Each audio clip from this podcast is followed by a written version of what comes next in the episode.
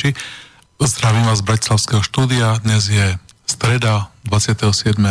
septembra 2017 a vítam vás v programe Trendbox.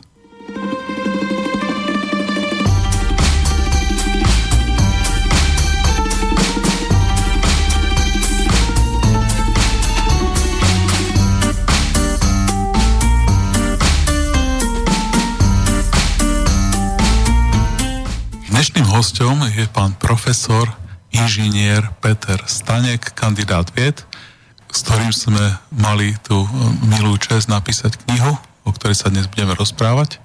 Dobrý deň, pán profesor. Dobrý deň. A s nami štúdiu je aj pani inžinierka Pavlína Ivanová, ktorá bola treťou autorkou spomínanej knihy. Dobrý deň.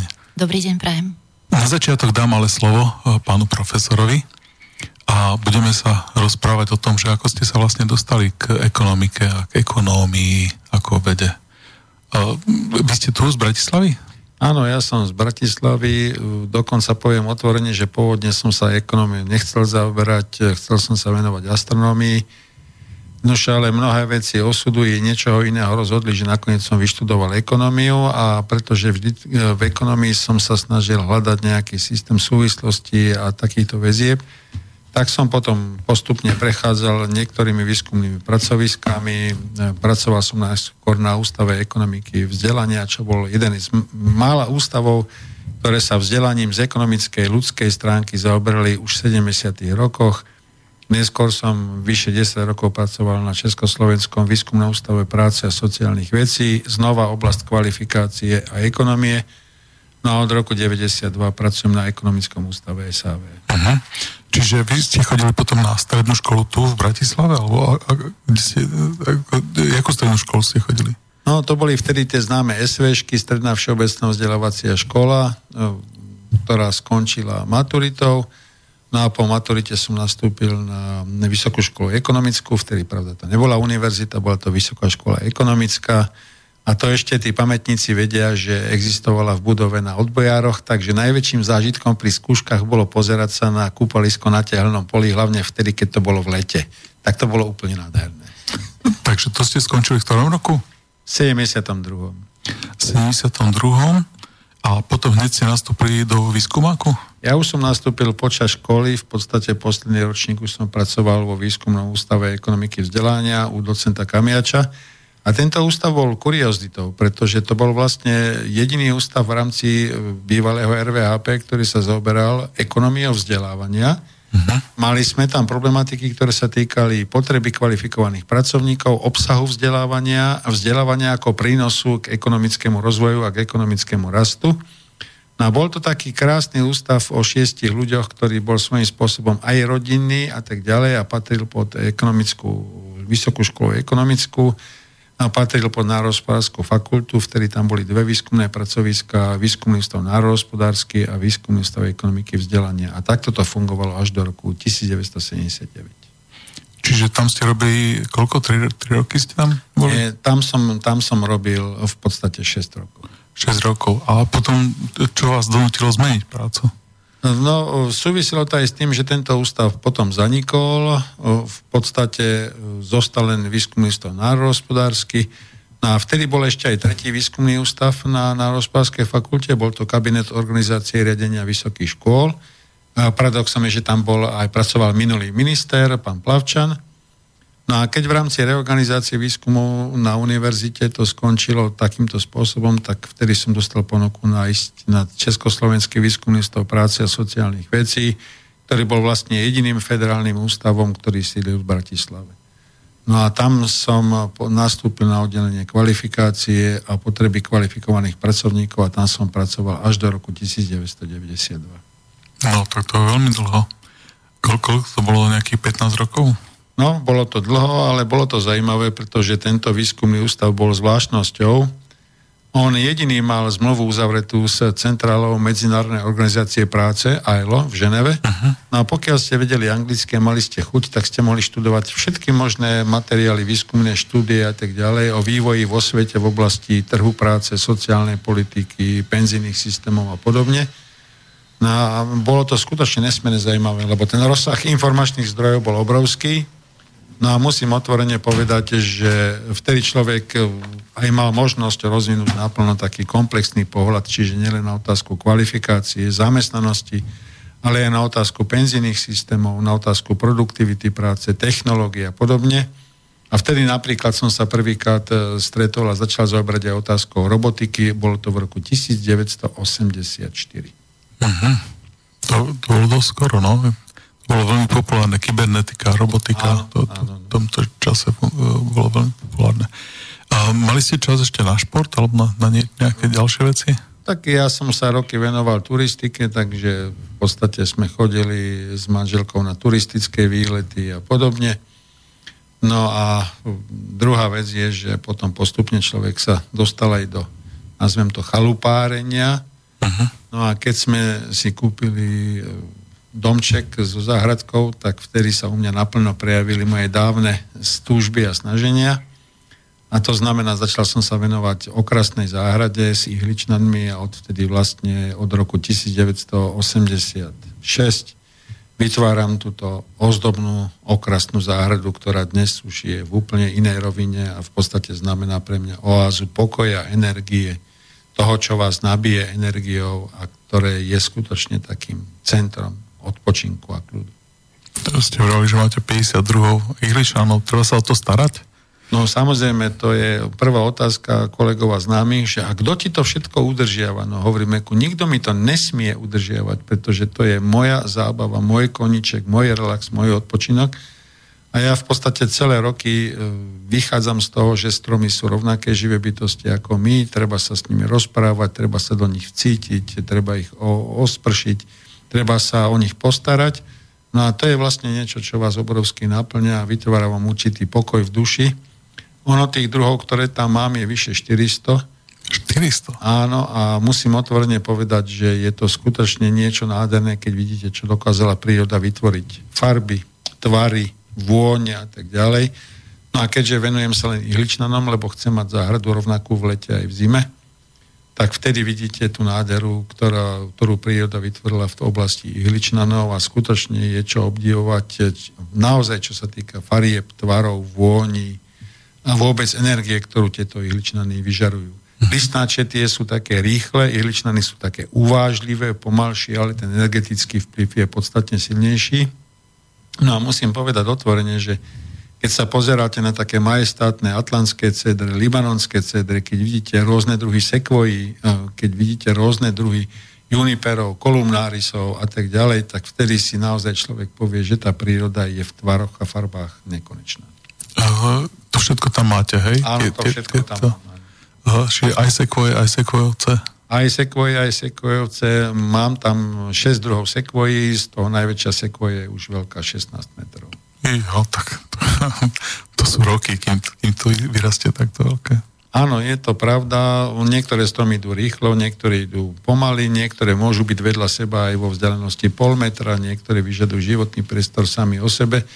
No a musíte vlastne naštudovať, naučiť sa, nazvime to, osobnostné zvláštnosti každého stromčeka. Niektoré nemajú, nemajú radi vietor, niektoré im nevadí vietor, niektoré majú radi veľa vody, niektoré chcú vodu ku korune, niektoré chcú len ku koreňovému balu, niektoré zase vyžadujú úplne iný druh zalievania. Takže človek sa musel venovať knihám, štúdiu, naštudovať si tieto rôzne zvláštnosti a dnes môžem povedať, že polievanie záhrady mi trvá viac ako dve hodiny. Tak ale to už je také, že tomuto len trošku, tomuto viac.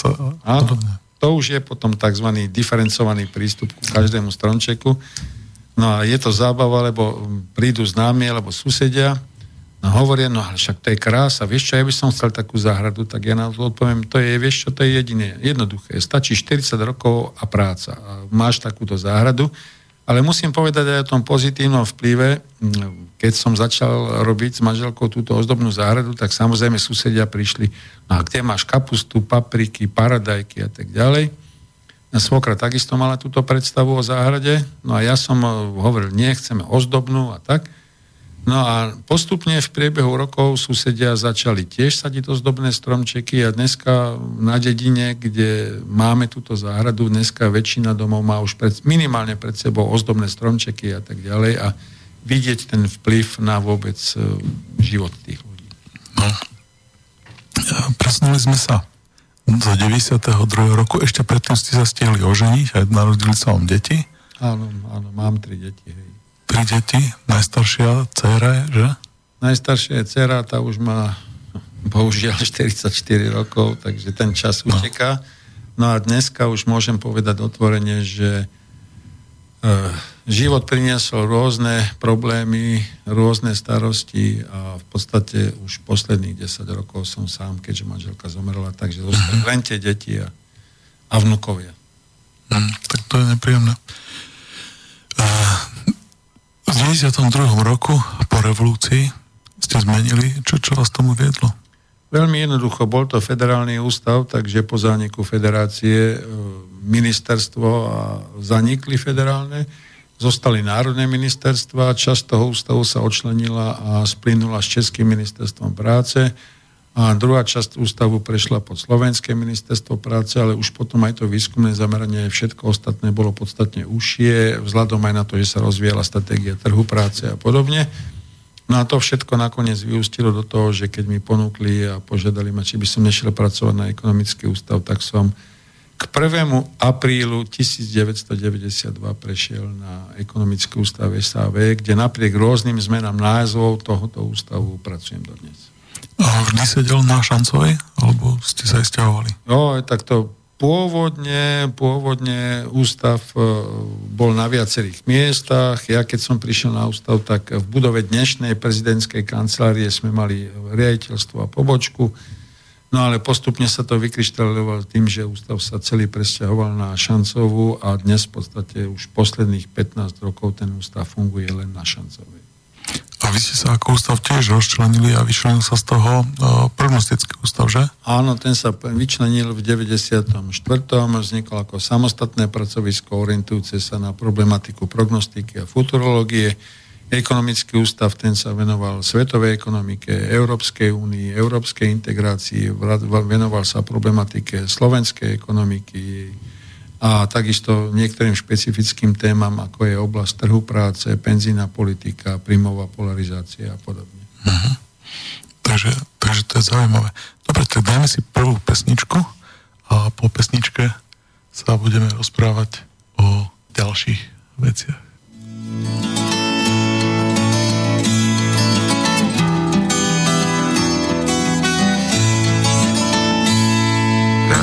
Bylo sedm romantiků, netušící, že se všechno mění.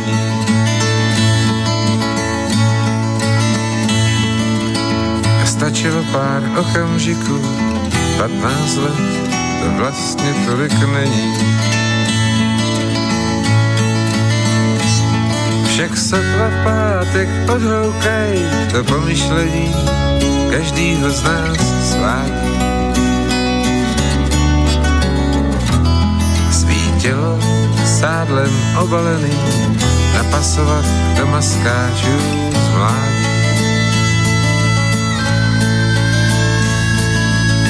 Léta krásy nepřidaj a nevyléčí naše stuhlý klouby. Jen v uších pořád zvoní blues, co na mítinách jazzman vítr troubí. Zas jdeme známým údolím, tak jako v čase naší zašlý slávy. A slova městem neředěná snášejí se do vyrezlý trávy. Pak čaj s příchutí jehličí a cigaretu zapalovat třískou. Kytaru vzít do klína a zpívat si tu píseň kdysi blízko. Text není žádný kajnar, dávno víme všichni, že je vlastně hloupá. Tak proč nám slzí oči, není přece vítr, jako z stoupá.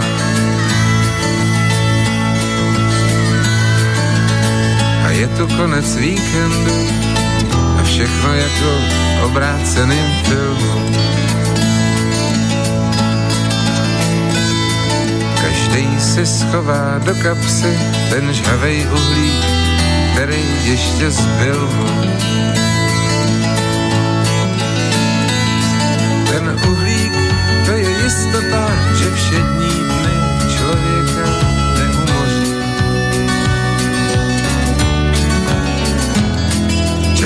od času se podívá a řekne, je to dobrý, ještě hoří. Ten uhlík, to je jistota, že všední člověka neumoří.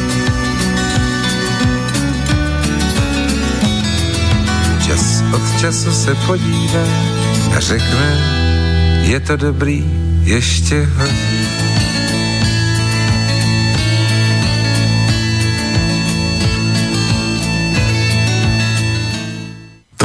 Sme naspäť, to bol Fabi Danek, programe Trendbox. Našim hostom je e, pán profesor Stanek a rozprávali sme sa doteraz o tom, ako sa dostal k ekonomii, o tom, ako sa dostal na Akadémiu vied v 92. roku a trošku o, o jeho záľube.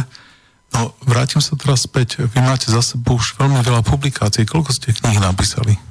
No určite má stromy nebudú mať za to radi, ale je to už viac ako 36 eh, monografií. Eh, keď by mi to spočítali na počet stran na spotrebu papiera, tak to asi by bolo dosť zaťažujúce. Ale na druhej strane zase eh, pre mňa sa písanie kníh stalo takým hobby, takým odpočinkom, takým koničkom a keď nadiktujete nejakú dobrú kapitolu, ktorá skutočne vám priniesla uspokojenie, tak Vtedy vás, ako sa hovorí, nič neboli, gravitácia nefunguje, vznášate sa v eufórii, že ste urobili veľmi zaujímavú vec. No a aj keď ten diapazon je veľmi široký, pretože sú tam monografie od um, problémov globalizácie, svetovej ekonomiky, vzdelávania, efektívnosti vzdelania a podobne, tak v podstate posledné roky e, s kolegyňou a priateľkou pani Ivanovou píšeme monografie, ktoré sú cieľene zamerané na oblasti kľúčových tektonických zlomov súčasnosti a budúcnosti. Venujeme sa tam aj problematike robotiky, umelej inteligencie, Industrie 4.0, problémov globálneho oteplovania, problémov celkovej architektúry spoločnosti budúcnosti, problémov globálnych zdrojov a podobne. A myslím si, že môžem povedať, že sa vzájomne doplňame. Ona preferuje tú stránku humanity. Ja som zase skôr tak vraj technokratického typu, takého počítačového. No ale v tomto slova zmysle vytvárame veľmi zaujímavé obrazy týchto javov a procesov, pretože v roky, čo sa poznáme, tak sme na jednej vlne v zmysle takéhoto prístupu, založeného na dvoch východiskách. Komplexicita a interdisciplinarita pretože ukazuje sa, že čiste úzko zamerané ekonomické chápanie mnohých ekonomických procesov nám zužuje nielen videnie a schopnosť pochopiť tie javy, ale v rade prípadov nám aj zásadne zužuje možnosti riešenia a návrhov riešení týchto procesov. Takže takto vznikla taká určitá partnerská spolupráca, ktorá dneska vyústuje do viac ako 8 kníh, ktoré sú už za nami, čo si myslím, že je veľmi zaujímavý úspech. Mhm je veľmi pekné. Keď sa vrátim k tým 80 90 rokom, ako ste vnímali budúcnosť ľudstva vtedy a ako to vnímate teraz? Váš pohľad sa nejak zmenil na, na spoločnosť, na kapitalizmus, na zriadenie, alebo stále ste mali tú istú predstavu? No, ukazovalo sa postupne tak, keďže mojim koničkom roky bola aj história, aj technológia, aj podobne, že vlastne ten technologický posun je obrovský nakoniec vidíte sám, čo spravila s ľudskou spoločnosťou posledná dekáda a použitie e, mobilov. Na druhej strane ale stále výraznejšie mi vystupovalo do popredia to veľmi pomalé vyvíjanie sa ľudskej spoločnosti a človeka samého a na druhej strane ten obrovský technologický posun, ku ktorému neustále dochádza a ktorého výsledkom je síce, že máme fantastické kvantum aplikácií, že máte autá, ktoré majú palubnú dosku pomaly ako stíhačka, ale na druhej strane, ako keby sme zostávali zakonzervovaní v takých veciach, ako je chamtivosť, egoizmus, e, strach, obava, stres, ale bohužiaľ aj v rade prípadov závisť a podobne. A toto ako keby zásadným spôsobom negovalo to pozitívne, čo nám tá technická revolúcia mohla priniesť. Ja som nenáhodou spomenul 86. rok a robotickú revolúciu. Vtedy existovali fantastické predstavy o tom, ako rýchle v priebehu niekoľkých rokov vzniknú milióny robotov, tie oslobodia človeka od námahavej, nebezpečnej práce, ktoré mu dajú priestor pre tvorivosť, kreativitu a podobne.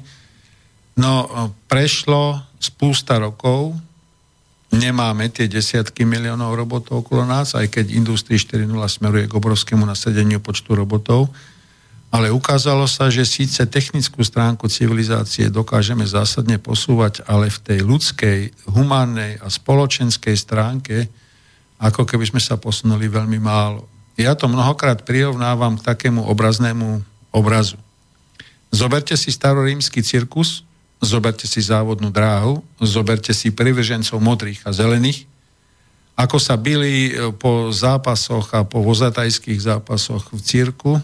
A zoberte mnohé dnešné štadióny, futbalové, hokejové štadióny, ako sa tam správajú diváci, či je skutočne tie 2000 rokov histórie bolo rokmi kultivácie, posunu človeka v jeho jednaní, správaní a tak ďalej.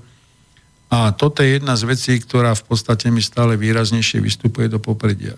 Druhá vec, ktorá veľmi, a to práve sme aj v diskuziách s pani Ivanovou zdôrazňovali, možno je to subjektívny pocit, ale ako keby sa nám vytrácala humanita, korektnosť, čestnosť zo spoločnosti. Ako keby schopnosť hovoriť pravdu sa dneska stala pomaly vzácným korením v tej spoločnosti, pretože hráme sa na virtuálne svety, hráme sa na selfiečka, hráme sa na všetko možné a nemožné, ale ako keby sme sa báli hovoriť a rozmýšľať o tej pravde. No a práve zaujímavé na tom je to, lebo ja vlastne celý život sa zaoberám stále otázkou vzdelania, kvalifikácie a podobne. A my ako keby sme sa báli rozvíjať kreativitu tých detí.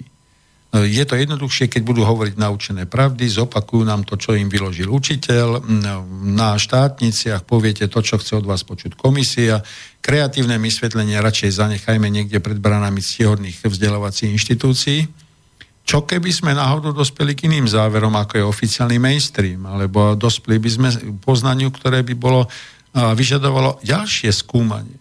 A takto ako keby veľká časť e, ľudí, možno je to subjektívny dojem, radšej zvolila cestu opakovania všeobecne známych dogiem, ale nerozmýšľala nad tým, čo sami hovoria.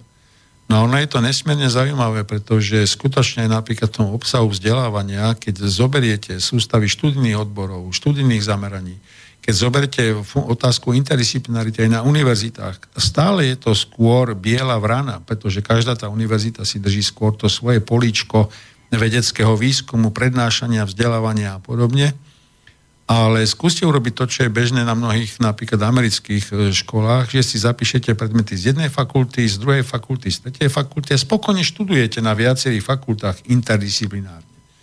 No a toto sú veci, ktoré bohužiaľ sa posúvajú veľmi pomaly a taký ten zvykový systém zachovania status quo funguje veľmi silne a z tohto hľadiska a keď porovnávam tú euforickú predstavu o robotizácii z 80. rokov, tak vlastne síce sme technicky skutočne obrovsky poskočili, dnes máte kognitívneho robota, ktorého nemusíte predstavovať, on si sám nájde riešenie úlohy, ktorú mu zadáte, funguje perfektne, ale ten ľudský faktor ako keby stále zostával zakopaný v svojich určitých pôvodných pozíciách a v podstate ako keby sa ani nechcel postaviť kreatívne k tomu, čo mu tá technologická stránka dáva. A považujeme to za nesmierne dôležité z jedného titulu.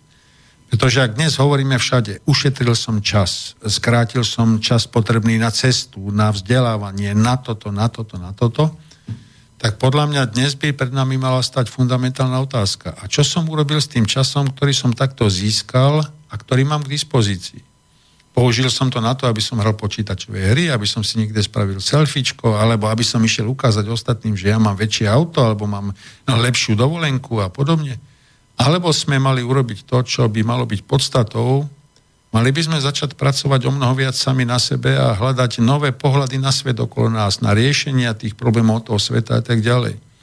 No a keďže roky sa zaoberám aj problematikou globálneho oteplovania, ktoré však chápem iba ako parciálne vyjadrenie skutočnej zmeny prírodného prostredia na povrchu planéty Zem, Uh-huh. A uvedome si, že aj napríklad e, veľká antroposféra o tom, čo my robíme s planetou, sa nám veľmi rýchle scvrkne. Stačí, keď príde taký e, hurikán Mária alebo hurikán Katrina a sme malí, tak v tom prípade naozaj by sme mali asi hľadať nové modus vivendi medzi človekom a ľudskou spoločnosťou a prírodným prostredím. Pokúšali sa pochopiť a poznať skutočne tú prírodu v jej komplexnosti a v jej celistvosti a nájsť nový vzťah k tomu, čo je okolo nás. Veď ten svet je tak fantastický, tak nádherný, síce zložitý a komplexný, ale tak nekonečne nádherný a Tesnávať to iba do nejakého prokustovalo, že jednoduchých riešení to považujem za nesmierne zbytočné a úzkoprse. Uh-huh. Vráťme sa k tým 80. a 90. rokom a to, ako ste to vnímali. Čiže jedno, jeden z tých vecí bola robotika a pri, pri, príchod robotov. Ako ste, ste si predstavovali, že sa, vedeli ste, že, že ten socializmus na Slovensku skončí a že, že príde e, tá revolúcia, alebo ako ste to vnímali vtedy? No v podstate mnoho náznakov bolo už e, začiatku 80. rokov, tie náznaky sa postupne kumulovali, vytvárali určité mozaiku a určité pozadie, zmeny, ku ktorej pravdepodobne má, má dôjsť. Nechcem sa hrať na prognostika, že som vedel, že príde november 89 v takej podobe, v akej prišiel, ale mnoho vecí jasne signalizovalo, že ten spôsob, nazvime to, ten spôsob tohoto léta sa ukazuje ako neudržateľný a smeruje ku zmene. Nakoniec tá zmena prebehla, vstúpili sme na terra incognita, takúto obrovskú transformáciu spoločnosti v podstate na svete nepoznáme. Prebehli transformačné 90. roky poznačené privatizáciou, rýchlymi zmenami, odštátňovaním a všetkým ostatným. A naraz sme zistili, že len privatizácia, odštátnenie e, není riešením toho, čo je pred nami že celá tá transformácia není dokonca ani taká, akú sme si pôvodne mysleli, že prejdeme do rakúsky vzor a budeme mať o 5 rokov situáciu ako v Rakúsku a podobne. A okrem iného prispeli sme aj, a prišli sme aj k veľmi zaujímavému záveru, že ani ten kapitalizmus sa neprestal vyvíjať. A ten kapitalizmus za posledných 25-27 rokov takisto prešiel ďalším vývojom. Zoberte, že o globalizácii v tom type dôsledkoch a princípoch ani v tých 90. rokoch začiatkom nikto nechyroval. Nikto nepredvídal, k čomu povedie globalizácia, ako sa rozvinie outsourcing, offshoring, akým spôsobom sa zmenia transnacionálne korporácie. Pamätám si na štúdie nezbytových o megatrendoch, ktoré hovorili, že veľké firmy zaniknú, sú to dinosaury, rozpadnú sa, nahradia ich sieťové firmy a tak ďalej. Dneska máte naopak obrovskú silu týchto gigantických transnacionálnych korporácií, ale prešli vývojom, prešli zmenou použili outsourcing a offshoring, zoštíhleli, ale na druhej strane obrovsky zosilnili mocou, peniazmi, vplyvom a tak ďalej. Čiže ukázalo sa, že aj tie tzv. megatrendy nakoniec prebehli úplne ináč v konečných dôsledkoch, ako pôvodne sa uvažovalo v tejto rovine. Ale práve preto som bol aj vďačný, že možno študovať tieto štúdie v AILO, No, pretože tam už ste videli série štúdí o tom, čo môže urobiť prechod na globálnu ekonomiku, čo môže urobiť technologická revolúcia, aj keď tá bola vtedy chápaná, definovaná ináč. A z tohto hľadiska vždy si som sa snažil vytvoriť takú určitú kombináciu technickej, ľudskej, prírodovednej stránky. Nevždy sa to podarilo, nevždy to bolo komplexné, ale vždycky vás to nutilo myslieť ináč a v súvislostiach. No a to v konečnom dôsledku vyústilo do toho, že vlastne väčšina tých kníh je veľmi rýchle rozobratá a vypredaná a mňa ako autora mohlo len potešiť, že tie knihy mali taký ohlas.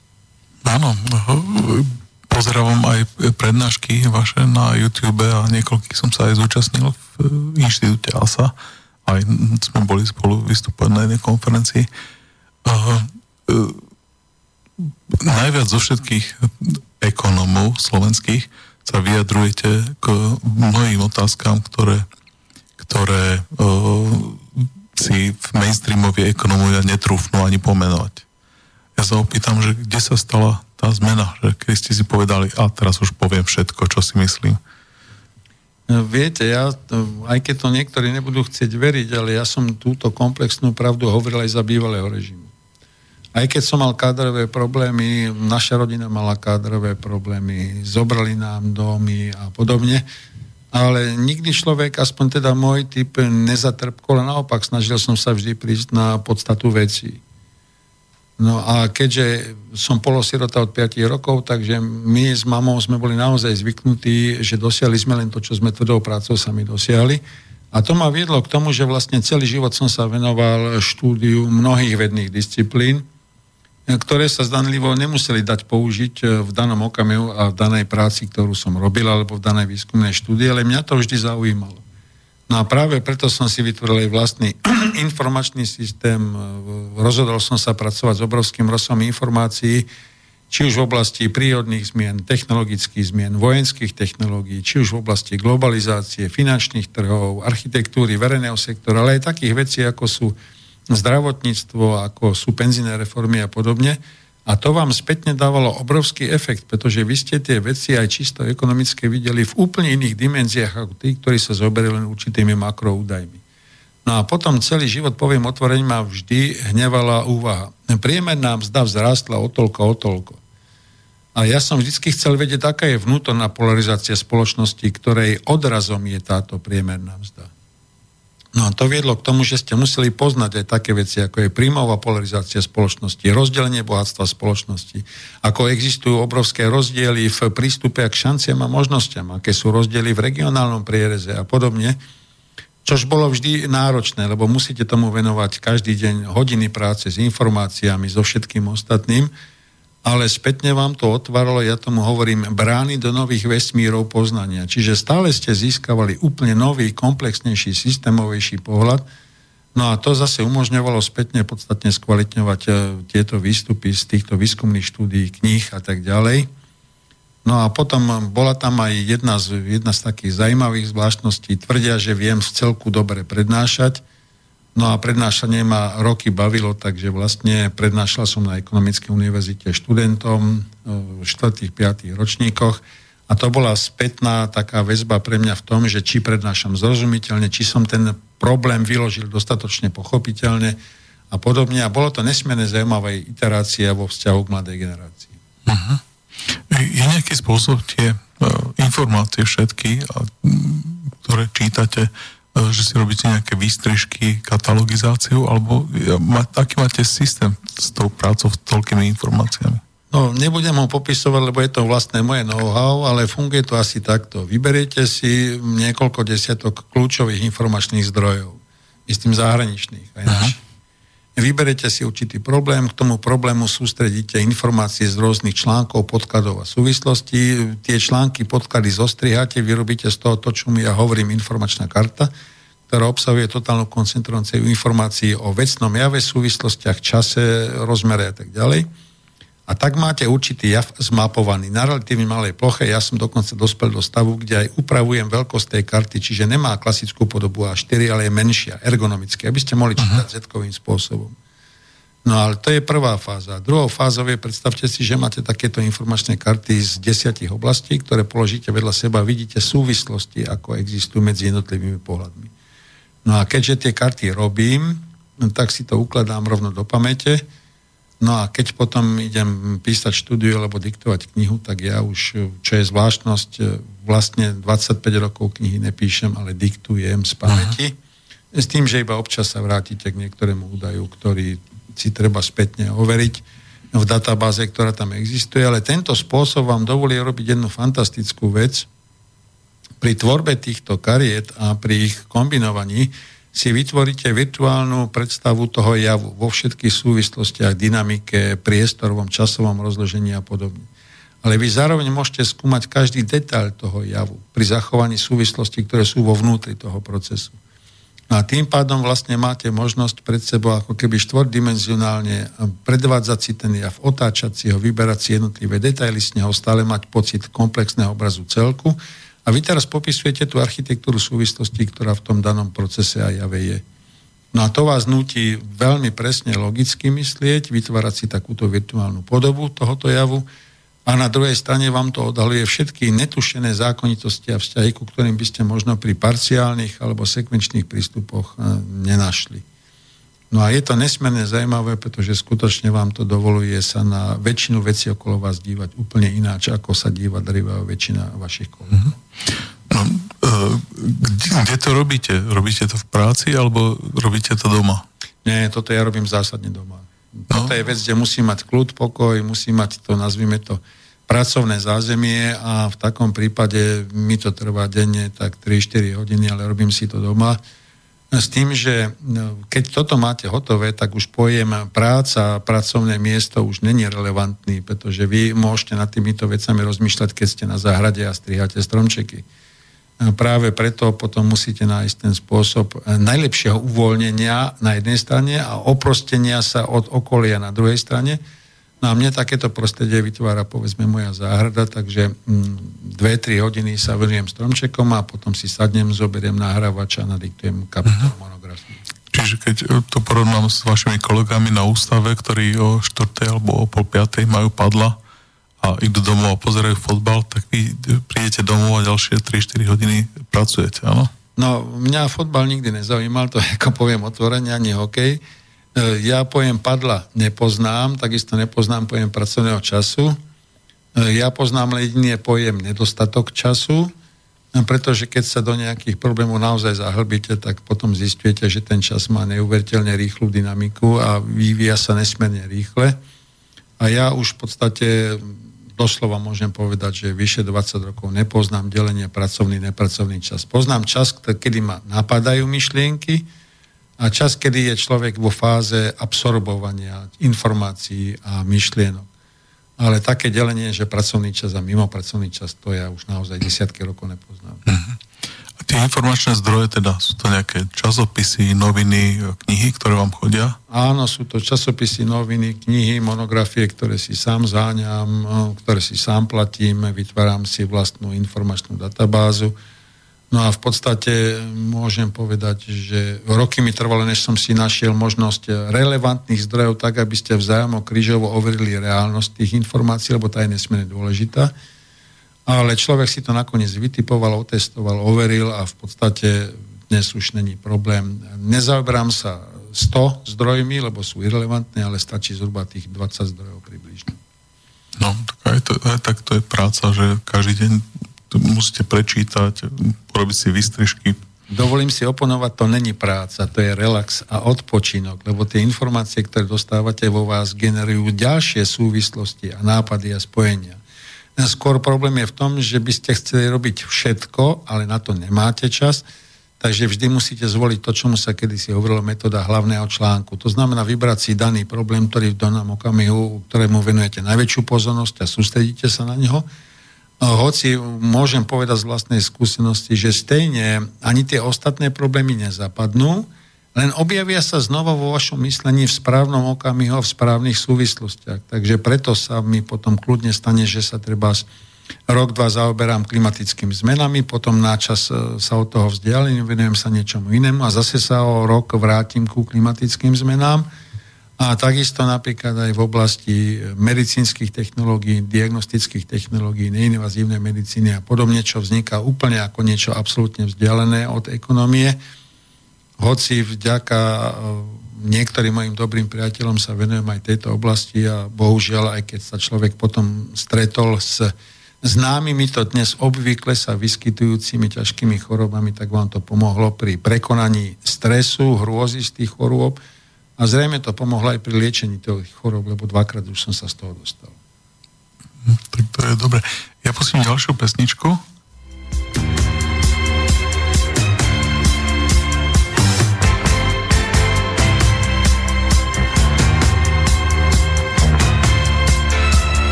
To do it to you.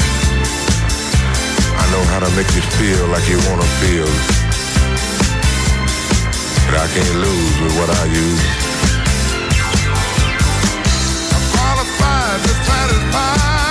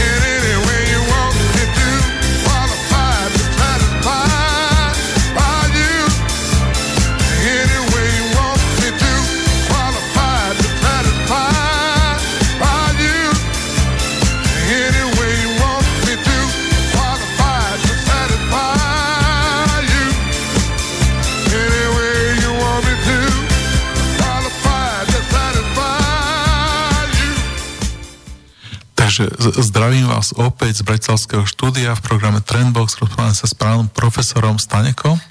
Rozprávali sme sa o tom, e, ako sa dostal k ekonomii a teraz rozprávame o veľmi zaujímavej veci a to je triedenie informácií a o tom, ako sa dá zvládnuť veľké množstvo, veľké množstvo informačných zdrojov. Ja mám taký systém, že, že e, keď nejakú oblasť čítam, tak k tomu si robím prezentácie do počítača. Že si robím slajdy, taký ten, tie prísvitka sa to tuším volá e, po slovensky, že vždy dám nejaký nadpis a zhromaždím tie nejaké fakty. No a potom e, momentálne už tam mám napríklad na oblasti ľudského zdravia tam nejakých 20-30 prezentácií, ktorá každá má od 4 až po 50 e, rôznych slajdov a každý zase obsahuje nejaké informácie. Čiže môj systém triedenia informácie je veľmi podobný. Čiže keď hovoríme o, o globálnej klimatickej zmene, tak k tomu mám niekoľko prezentácií. Keď hovoríme o, o, o finančnej kríze, tak k tomu mám niekoľko. Čiže ten spôsob práce s informáciami je, je veľmi podobný. Napriek tomu sa mi zdá, že je to také efektívnejšie, keď to máte na tých uh, na tých uh, papieroch, že si to viete tak dať pred seba, alebo ja keď mám tie prezentácie, tak asi dve prezentácie nedokážem dať pred seba. Je fakt pravdou, že robenie s tými informačnými kartami vám dovoluje položiť si 20 problémov vedľa seba, vy ich stále vidíte v tej podobe, buď číselnej, grafickej, systémovej a podobne. A vy len prechádzate vlastne z tej jednej karty do druhej, vidíte stále tie súvislosti tak, ako sú urobené Bohužiaľ mnoho informácií je hluchých, ktoré nemajú relevantnú vypovedaciu hodnotu. Môžu byť zaujímavé pre poslucháča, diváka a tak ďalej, ale nemajú tú vypovedaciu hodnotu pre odalenie väzieb a súvislosti. A mne potom pomáha ešte jedna zásadná vec, a to je, celý život som si robil tzv. architektúry stromu významnosti. Aha. To znamená, spájate jednotlivé faktory, spájate jednotlivé súvislosti, vytvoríte si takú architektúru, nazvime toho tej budovy, toho skeletu, a vy už potom tie jednotlivé poschodia doplňate tými konkrétnymi a presnými informáciami. Ale tým, že vytvoríte architektúru toho skeletu, tak vlastne poprvé uložíte si to do pamäti, čiže viete s tým pracovať. No a po druhé, tie detailné informácie ľahko nájdete, kde potrebujete. A po tretie, má to jednu obrovskú výhodu. Vy to vlastne máte v troch dimenziách a štvrtej časovej a stále vidíte, ako sa ten ja vyvíje, ako vyzeral v minulosti, ako vyzerá v súčasnosti. A keď to viete vhodne urobiť, tak viete na 80-90%, ako sa to bude vyvíjať v budúcnosti. Uh-huh. Preto sa dá urobiť tá zvláštnosť u mňa, že ma stretnú a povedia, prosím ťa, však tebe 80-90% predpovedí vyšlo, všetko sa splnilo, ako si to ty naplánoval. Hovorím, ja som to neplánoval, že sa to splnilo je čistá náhoda, nič iného. A musím otvorene povedať, že vytvorenie tej architektúry slovestilosti je síce veľmi náročné, vyžaduje to úplne iný spôsob myslenia, ale potom vám to obrovsky pomáha a priznám sa, že práve toto mne počítač nikdy nedovolil. Kdežto, keď mám rozložené tie karty pred sebou a robím si poznámky a konštrukciu toho stromu významnosti, tak vlastne zachovám tú multidimenzionalitu priamo pred sebou a môžem s ňou aktívne pracovať. A preto aj keď to znie trošku odvážne, tak poviem, že počítač je pre mňa príliš málo dimenzionálny a príliš plochy, kdežto práca s týmito kartami mi dáva odpovede na všetky súvislosti v týchto vzťahoch. No a už dnes môžem povedať otvorene, že vďaka týmto kartám a ja sám mám databázu, ktorú neustále obnovujem, inovujem, doplňam, tak je vyše 100 tisíc týchto informačných kariet e, s tým, že mám ich ďalej jednotlivé bloky, jednotlivé okruhy a sám viem presne, kde mám ktorý okruh, ktorú informáciu vytiahnuť. A je to nesmierne účinné. Samozrejme, obrovskou pomocou sú potom aj farebné grafy, a vizualizačné pomôcky. Tie farebné grafy mnohokrát odpovedia viac ako 10 minút rozprávania. Preto väčšinou, keď mám grafické zobrazenie, tak si vyberám zásadne farebné zobrazenia, vytváram si tú databázu. No a život ma viedol k tomu, že vlastne mám dve paralelné databázy, jednu doma a jednu na chalupe, takže nech prídem kdekoľvek, mám kompletnú databázu po ruke a môžem akýkoľvek problém riešiť. No s tým, že zase otázka diktovania je nesmierne efektívna, pretože vy skutočne za 3 hodiny ste schopní nadiktovať 30-40 strán, čo keby človek písal ručne alebo na klávesnici, tak zďaleka nikdy nedokáže. Samozrejme, vyžaduje to potom ďalších kolegov, ktorí to prepíšu z toho zvukového záznamu, vy sa vrátite k tomu, urobíte finálnu verziu materiálu, na základe toho potom môžete to už dávať ďalej a už je jedno, ktorej inštitúcii, či to ide do knihy, či to je expertízny materiál, je to výskumná štúdia, alebo čo to je, tak už to môžete dávať ďalej. No a tým, že zaoberáte sa množstvom okruhov, ale stále máte pred sebou ten systém vzájomného prepojenia tých okruhov, tak výsledkom je skutočne úplne iný pohľad na svet okolo nás, ako má drivá väčšina ľudí vedľa vás. U niekoho to vzbudzuje závisť, u niekoho to vzbudzuje obdiv, u niekoho to vzbudzuje lahostajnosť. No dobre, vieš to všetko a čo ďalej. No ale potom je možná ešte iná alternatíva. No keď to všetko vieš, ako môžeš pokojne spávať? Hlavne keď sa jedná o kritické zlomové momenty a podobne. No a tu potom zostáva tá kľúčová ľudská stránka. Musíte sa na to dívať ako na vedecký problém. Oslobodiť sa od nejakého osobnostného rizika a pohľadu. Je to nesmierne zaujímavý vedecký problém a pred vami je úloha rozlúsknuť ten problém, pochopiť, definovať, navrhnúť riešenie a podobne. No a to je vlastne to, čo ja robím celý život na rôznych úrovniach. A to vám potom dá obrovskú radosť do života, pretože naozaj, keď ten problém pochopíte, vyriešite, navrhnete riešenie a dokonca, aj keď možno, že v relatívne malom podieli 30% sa to aj zrealizuje v živote okolo vás, tak e, máte ten pocit uspokojenia, že to k niečomu bolo, bolo to zmysluplné a dalo to výsledok, i keď stále mnohí kolegovia vedú diskuziu, no 30% na úspešnosť, aj keď radíš mnohým inštitúciám a predstaviteľom, to je malá. No ja zase na to hovorím, pohár môže byť poloplný alebo poloprázdny. Lebo tak ako niektorí kritizujú, že je to iba 30%, niektorí hovoria, to je fantastické, lebo keď si 30% vyriešil a pomohol pri riešením, tak je to obrovský posun. Ale to je zase len uhol uh-huh. Ja častokrát hovorím ten taký vtip na školeniach, keď školím ľudí, alebo keď som mal kolegov v práci, tak niekde v džungli sú dvaja takí tí tropickí cestovatelia a rozprávajú sa a zrazu jeden e, prestane rozprávať, zdvihne nohu na kameň a začne si zavezovať šnúrky. Ako, už boli predtým zavezané, ale si tak spevňuje. A ten druhý praví, že čo ma nepočúvaš? A on praví, že keď sa tak nenápadne pozrieš tam doľava, tak tam stojí taký obrovský e, lev. A ty, ty blázon, ty si myslíš, že teraz si zavážeš šnúrky a utečíš levovi? On hovorí, nie, ale myslím si, že dokážem rýchlejšie utekať ako ty. A e, možno tých 30%, ktoré spomínate, je, je o 30% viac, ako majú úspešnosť tí ostatní kolegovia, ktorí sa tým problémom vôbec nevenujú. Je možný aj takýto pohľad. Priznám sa, že tento druh e, sofistikovaného výkladu som nejako sa nevenoval mu ale musím povedať otvorene jedno, čo vás môže potešiť ako človeka, odborníka. E, prídu za vami kolegovia, vyťahnú zápisky z prednášky spred 20 rokov, ukážu vám body, ktoré ste vtedy definovali, že sa stanú, prebehnú tie udalosti a tak ďalej. A oni vám s úplným údivom a nadšením odškrtávajú tie body, pretože sa presne stalo to, čo ste vtedy predikovali. Takže ono to niekedy vyústie až do kolegiálneho konštatovania. Vieš, čo je tvoj problém? No tvoj problém je v tom, že hovoríš o veciach, ktoré prídu o 5 až 10 rokov, ale ktoré si dnes nikto nevie predstaviť. No, beriem to tak, že to je určitá obeta osudu alebo univerzu, takže ja už som si na to zvykol, preto sa ani nejako nerozčulujem nad tým, keď nepochopia tie javy a podobne. A dokonca možno aj vekom človek dospie do štádia, v ktorom sa už neháda s tými, ktorí nepochopili, nepolemizuje s nimi, a v podstate svoju úlohu nejakú berie iba ako hm, povinnosť dať informácie k rozhodovaniu. Každý človek si zvolí vlastné rozhodnutie, vlastnú voľbu. Vy mu len tú voľbu skvalitnite tým, že mu dáte všetky kľúčové informácie, aby sa mohol rozhodnúť.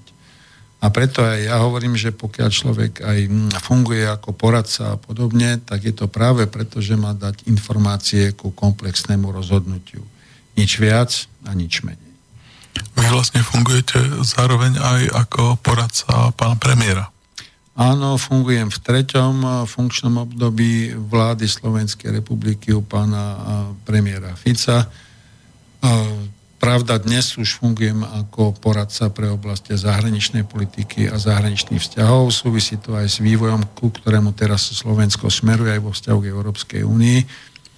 Ale v podstate dá sa povedať, že naozaj rad vecí sa podarili presadiť, podarili sa urobiť a za tých v podstate dneska už je to vyše 10 rokov, tak dá sa povedať, že môže byť spokojný z hľadiska použitia tých riešenia námetov, ktoré som dal, aj keď stále platí tá téza, mohlo toho byť aj viac.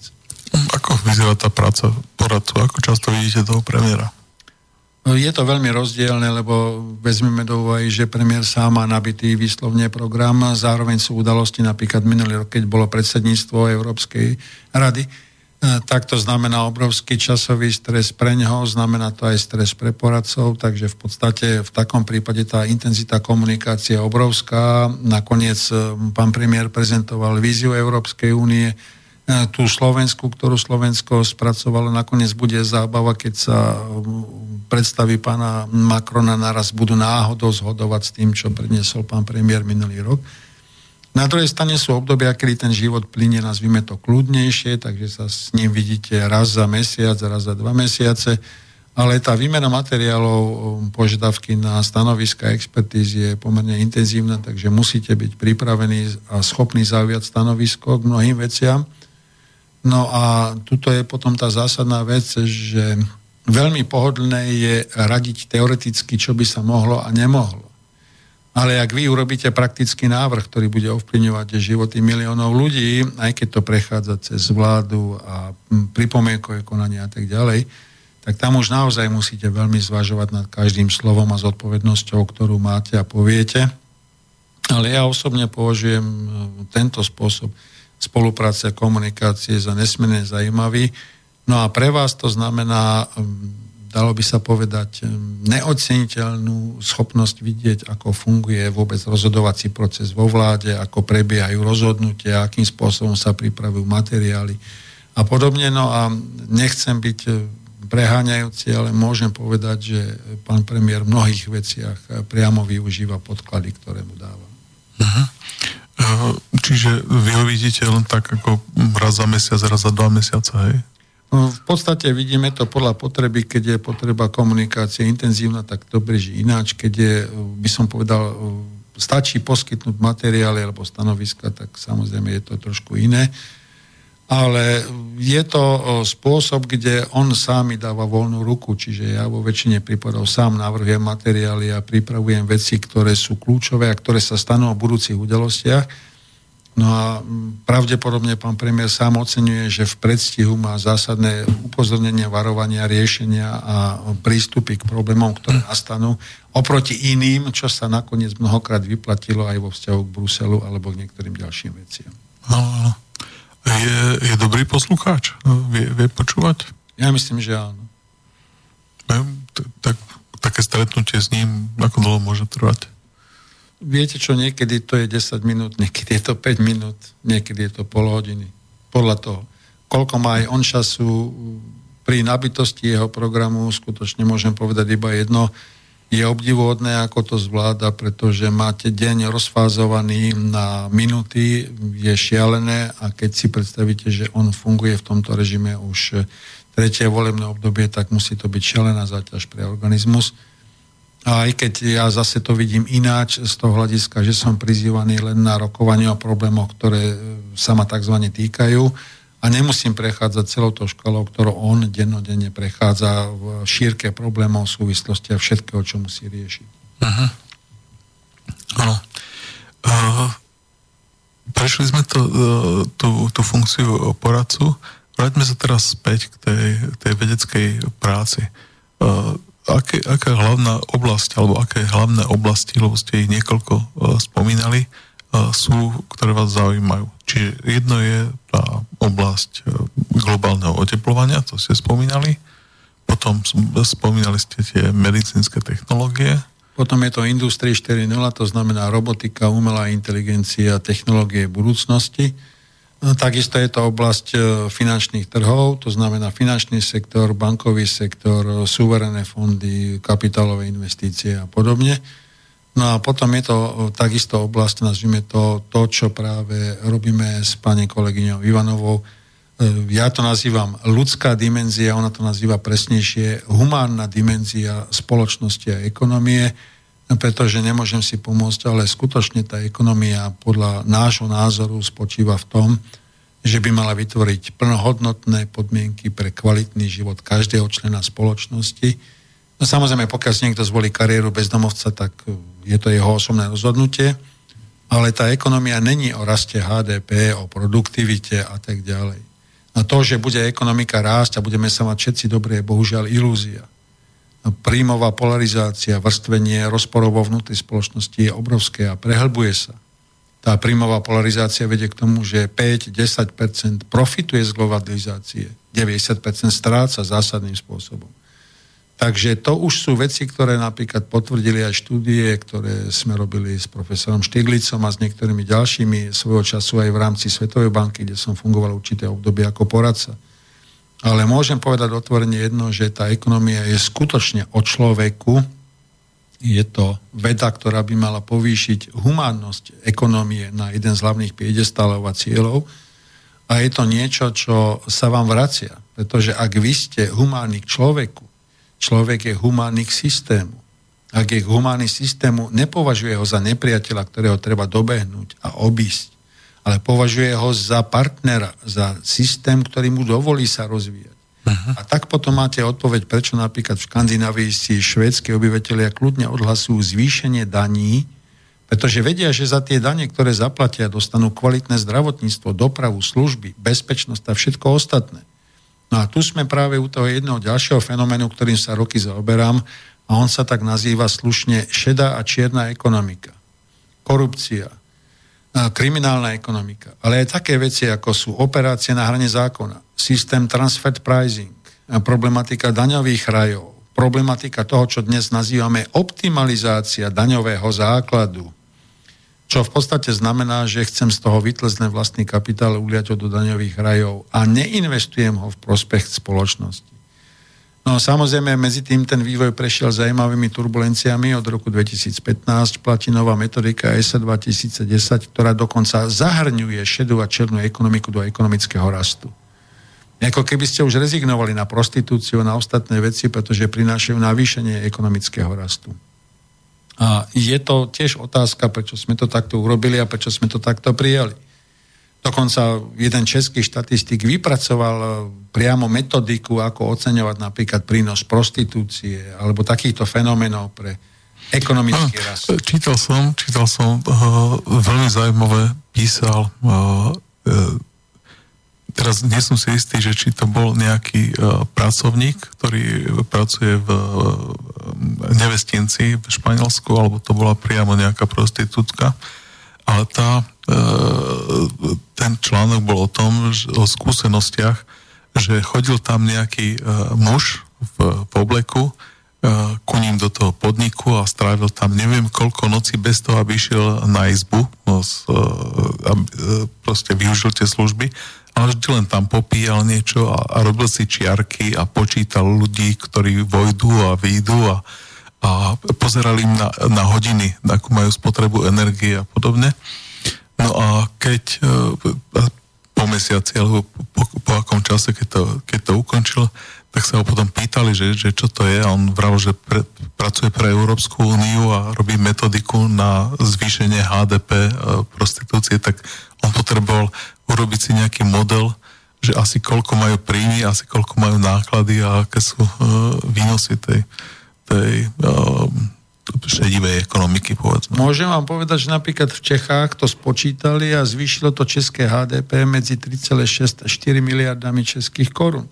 Čiže sú to skutočne veci, ktoré na prvý pohľad vyzerajú buď humorne, buď zvrátenia, tak ďalej, ale oni sa normálne používajú. A na druhej strane e, vás by mali viesť k významnému zamysleniu, pretože napríklad, ak dnes hovoríme, a Eurostat nakoniec korigoval tie údaje, o vplyve korupcie v Európskej únii na vývoj, tak tá korupcia už dnes sa odhaduje na sumu približne 1 bilión eur ročne, ale to znamená, že nie, že niekto dostane obálku do vrecka a tak ďalej. Ale to je vlastne predraženie fungovania spoločnosti o ten 1 bilión eur. No a teraz si predstavte, koľko by to znamenalo, keby ste to použili pre starostlivosť o dôchodcov, na skvalitnenie dopravy, keby ste to použili na skvalitnenie vzdelávania, na prevenčné programy v medicíne a podobne. Ten grécky komisár eh, Európskej únie, ktorý má na starosti dane, tak hovorí, že eh, na DPH, na DPH v rámci, v rámci Európskej únie nám ujde ročne 1 bilión eur takisto.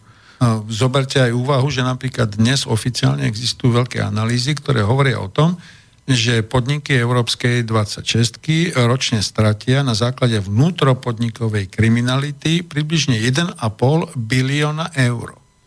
Ak to vezmem, tak e, vzniká logicky otázka, aká je skutočná mera ziskovosti týchto podnikov. Naozaj tie 3%, ktoré sú oficiálne uvádzané?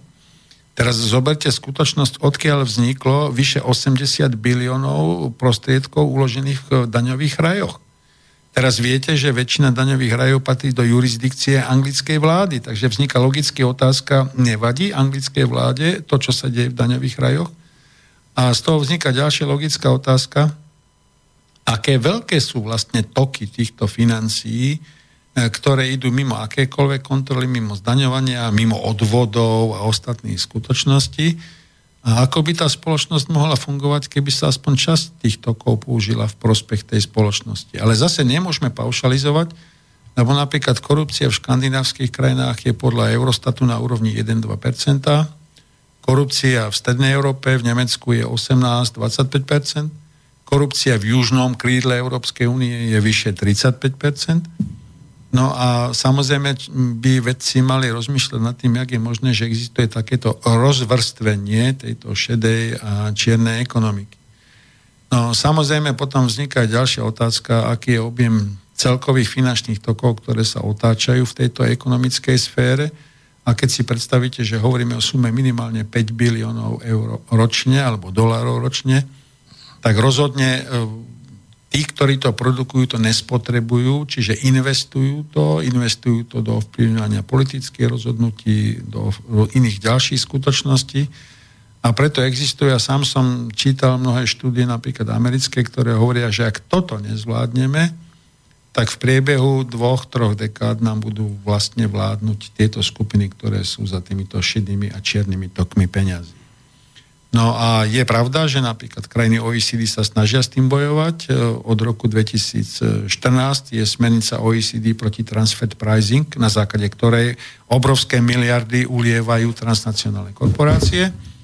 A dokonca od roku 2015 je súčasťou legislatívy Európskej únie ale zatiaľ až teraz sa objavili prvé lastovičky, ktoré sa snažia trošku bojovať, treba vo väzbe na IT firmy Apple a podobne, ktoré sa snažia obmedziť tieto finančné toky. Ale transfer pricing znamená pre Európsku úniu ročne statu vyše bilióna eur. No, áno. No, ešte je tam jeden aspekt toho celého a to je, že keď e, sa prvýkrát stanovali tie rovnovážne rovnice, ktoré sa používajú na predpokladanie rastu ekonomiky, hovoríme o 34. 36. roku minulého storočia, tak v tom čase sa nezamestnanosť merala tak, že sa spočítali počet ľudí, ktorí nemajú prácu. HDP bolo proste pevne stanovené a odtedy sme, sa, sme tú metodiku zmenili tak, že sa líšime o 25% v tom, že čo my dnes nameráme HDP. Eh, Inflátor sa stanoval úplne, úplne ináč. Keď sa pozriem na to, že v tom čase tie rovnice sa dali použiť a niečo im ukazovali, otázka je, aká je výpoveď výpovednosť týchto rovníc, na základe ktorých e, centrálne banky e, riadia e, spoločnosť a stanovujú úrokové miery. A aká je ich výpovedná hodnota dnes? Keď dali sme tam toľko tých vecí, ktoré sa úplne odlišujú od reality.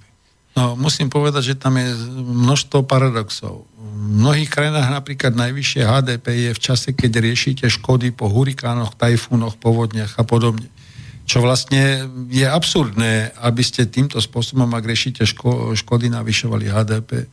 Druhá vec, existuje séria štúdií, spomeniem len štúdiu profesorky Vintrovej, ktoré ukázali, že chybovosť národného HDP je medzi 10 až 30 percentami. Eh, viete, že existuje 6 spôsobov definovania nezamestnanosti, ktoré sú oficiálne schválené metodikou ILO, Medzinárodnej organizácie práce. Či ste náhodou, inflácia vám vyjde vždycky, ako očakávate, stačí, keď si uvedomíte, akým spôsobom je tvorený spotrebný koš, na základe ktorého sa vypočítava inflácia. A samozrejme potom je tu kúzlo priemerných čísel, máte priemernú mzdu, kde 10% mzda a príjem obrovský stupne, 90% nestupne vôbec, ale v priemere to vyzerá fantasticky, lebo vám tá priemerná mzda neustále stúpa. Čiže vlastne ako keby sme sa dostávali do stavu, v ktorom aj v ekonomii by malo nastať zreálnenie stavu vecí. Pozrieť sa na mnohé tieto skutočnosti skutočne objektívne a korektne a nepodliehať len tomu, že máme niekoľko makroukazovateľov, ktoré nám stačia na predvídanie vývoja ekonomiky, na riešenie nezamestnanosti, inflácie, HDP a tak ďalej. Okrem toho, mm, predstavte si mnohé krajiny, ktoré napríklad majú obrovský nárast domácej spotreby, to je perfektné, je tu do rastu HDP, ale má to jednu chybu krásy. Drevá väčšina tej spotreby je krytá nárastom úverov, úverovej zadlženosti obyvateľstva. A keď to zoberiete, tak eh, nikto nepozerá, kedy sa udeje ten zlomový bod a naraz ľudia už nezvládajú splácať úvery. A takisto je to otázka rastu miest napríklad, kde posledných 12 rokov pre veľkú časť pracovníkov mzdy nerastú, stagnujú. A prečo to je? Prečo by sa nemalo skúmať, jaký je príčina, že mzdy nerastú? A teraz zistíte, že vlastne jedno miesto zaniklo a jedno miesto vzniklo, ale to miesto, ktoré vzniklo, je miesto part-time, je miesto agentúrne s podstatne nižšou mzdou. Takže aby ste dobehli pôvodný objem príjmu, musíte mať dve miesta, tri miesta. To znamená dôsledok stresu, zdravotnej záťaže, chorobnosti a tak ďalej. Nehovoriac o tom, že ak vznikne jedno neplnohodnotné miesto ako náhrada plnohodnotného, tak z hľadiska metodiky trhu práce je to v poriadku, lebo jedno zaniklo, jedno vzniklo ale z hľadiska reálnej príjmovej situácie toho dotyčného je to obrovský rozdiel. No a teraz si predstavte, že toto funguje už pri procesoch, ktoré sú dnes a teraz do toho vstúpi štvrtá industriálna revolúcia, ktorá zásadným spôsobom zmení pohľad na robotiku, potrebu práce, fungovanie pracovnej činnosti a tak ďalej. A kde skutočne jeden z významných fenomenov je práve to, že je o mnoho viac miest, ktoré zaniknú, a tie miesta, ktoré vznikajú, majú iný kvalifikačný, pracovný a príjmový rámec ako tie miesta, ktoré zanikli. Preto tí, ktorí mm, sa s tým zaoberajú skutočne korektne, tak upozorňujú na jeden obrovský fenomén. Obrovský pokles potreby práce celkové a obrovský nárast kvality produkcie v menšom rozsahu. To znamená, teórie, ktoré sú založené na nekonečnom, udržateľnom a trvalom raste sú vlastne svojím spôsobom pochybné.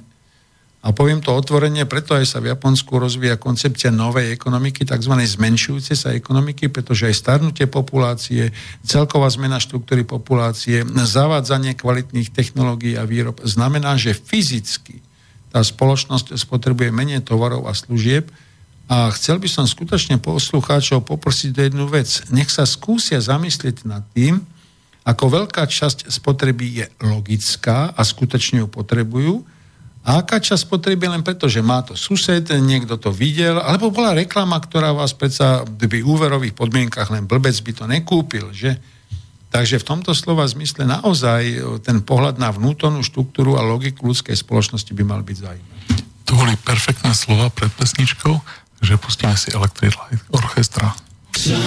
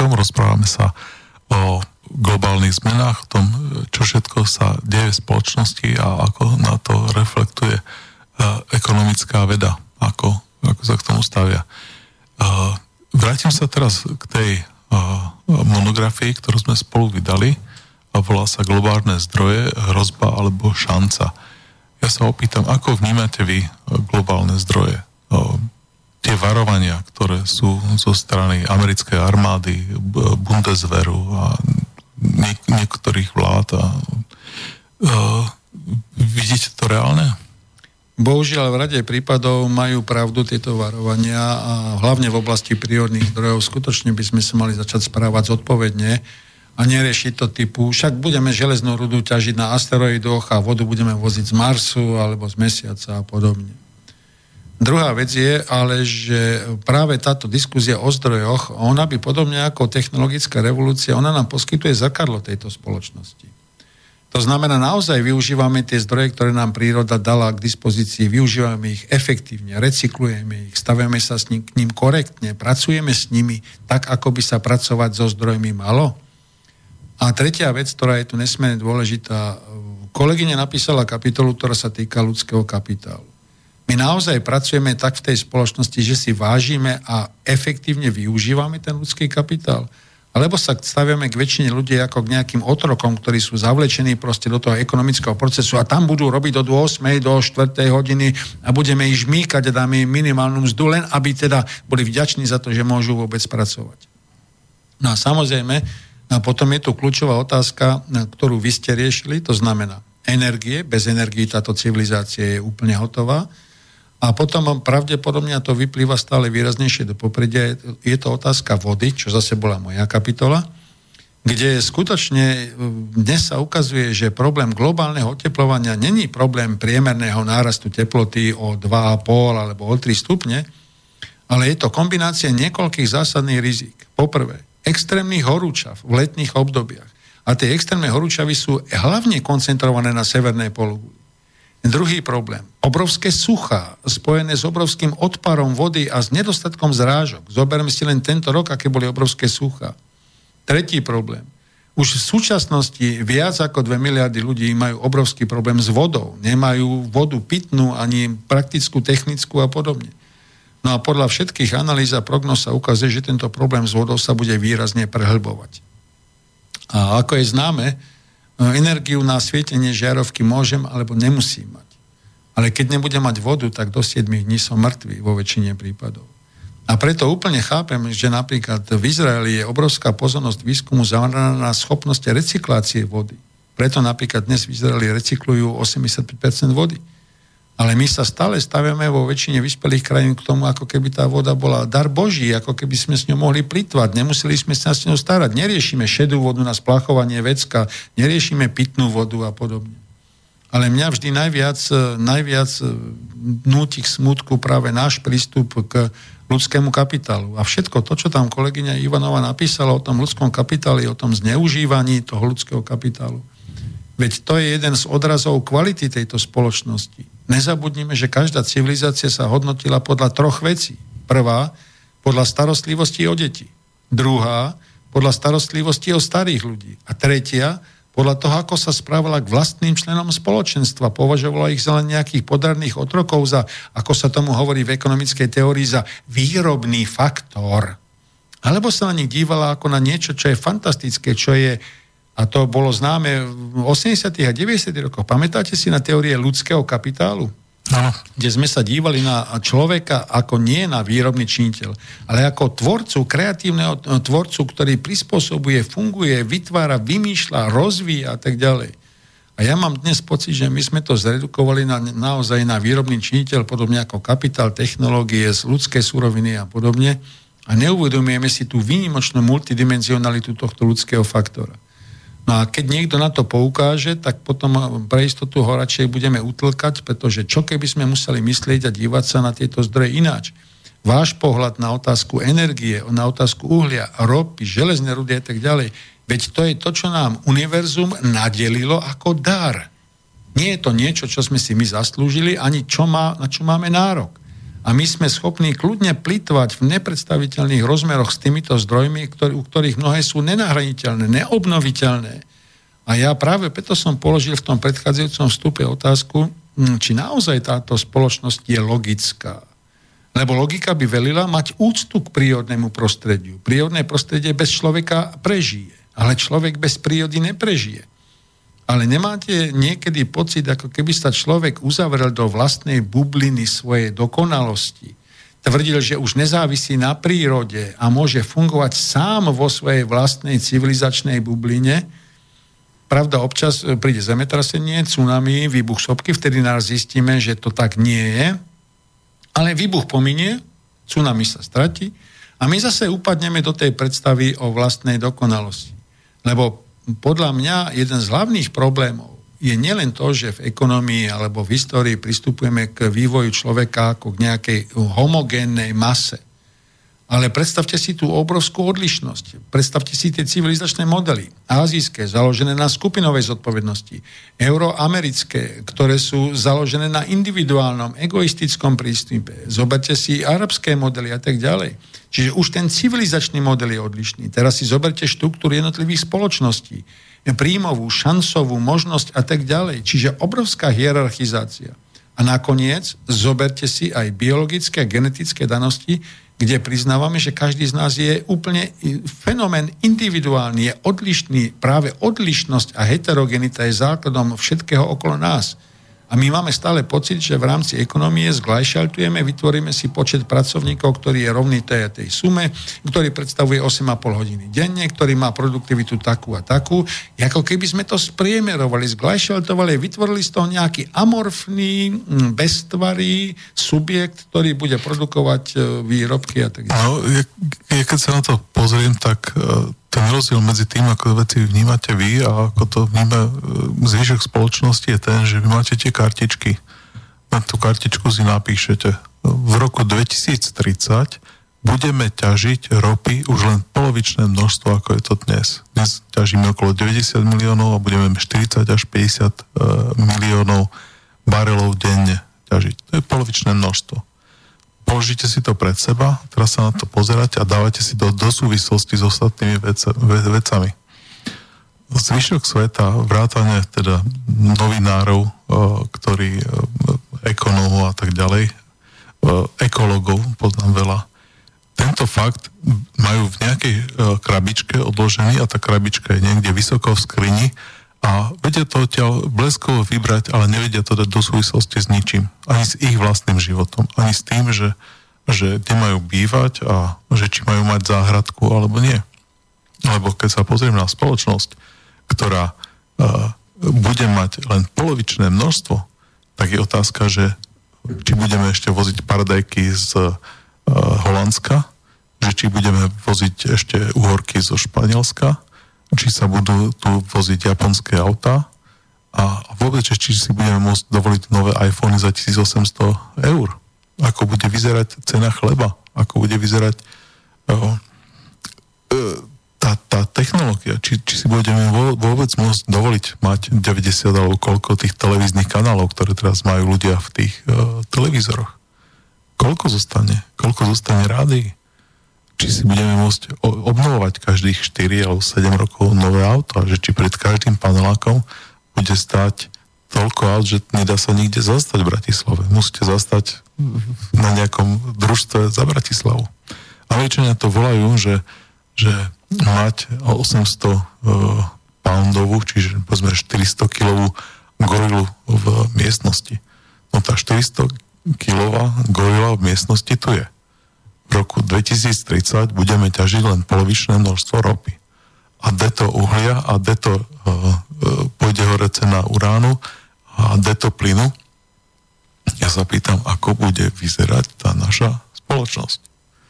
No a tu máme jednu zaujímavú úvahu práve, ktorú rozvíjame aj v tejto našej spoločnej monografii a ďalej sme ju rozvinuli v monografii, ktorú sme s kolegyňou Ivanovou napísali naposledy ktorá sa nazýva Spoločnosť 5.0, pretože my sme vyšli z tejto tézy. Presne súhlasíme s vami o obmedzenosti prírodných zdrojov, o nutnosti zmeny charakteru spoločnosti, Pozrime sa teraz na to, že vlastne táto štvrtá industriálna revolúcia, jej prínos je nielen v tom, že vám dá robota, ktorý je kognitívny, máte aditívnu výrobu a podobne, ale kľúčový prínos spočíva v tom, že ona nastavila zrkadlo tejto spoločnosti z hľadiska spotreby, produkcie, výroby, zmysluplnosti a tak ďalej. No a v momente, keď príjmete tézu prehodnotenia zmysluplnosti celej súčasnej spotreby, tak keď ste korektní, tak začnete zhľadať príčiny, prečo asi sa zmenší tá fyzická spotreba. Výrobky budú kvalitné. Luxusný výrobok nebude tým, že tam máte Vuitton, ale pretože ten výrobok vám vydrží 10 rokov a kvalitne plní služby. Zistíte, že zdieľaná ekonomika znamená, že nemusíte vlastniť každý dve auta, ale máte viacerý jedno auto a spoločne sa cez net dohodnete a idete spoločne do práce. Zároveň to ale znamená, že prehodnotíte aj spotrebu potravín. Nebudete vyhadzovať 90 miliónov tón potravín ročne, pretože si uvedomujete, že v iných častiach sveta pri hlade by to mohlo vyživiť milióny ľudí. Pristúpite k tomu, že nebudete chodiť do samošky alebo do hypermarketu 50 metrov v aute, ale pôjdete peši, pretože je to výhodné pre vaše zdravie, pre ekológiu a pre prírodné prostredie. Ale tam si všimnite poslednú správu, ktorú publikovala OSN, aj vo väzbe na Parížský protokol. Prvý záver. Zmeny klímy sú nezvratné. Naozaj dojde k navýšeniu minimálne o 2,7 stupňa. Všetko, čo je nad 2 stupne, je nezvratnou zmenou klímy.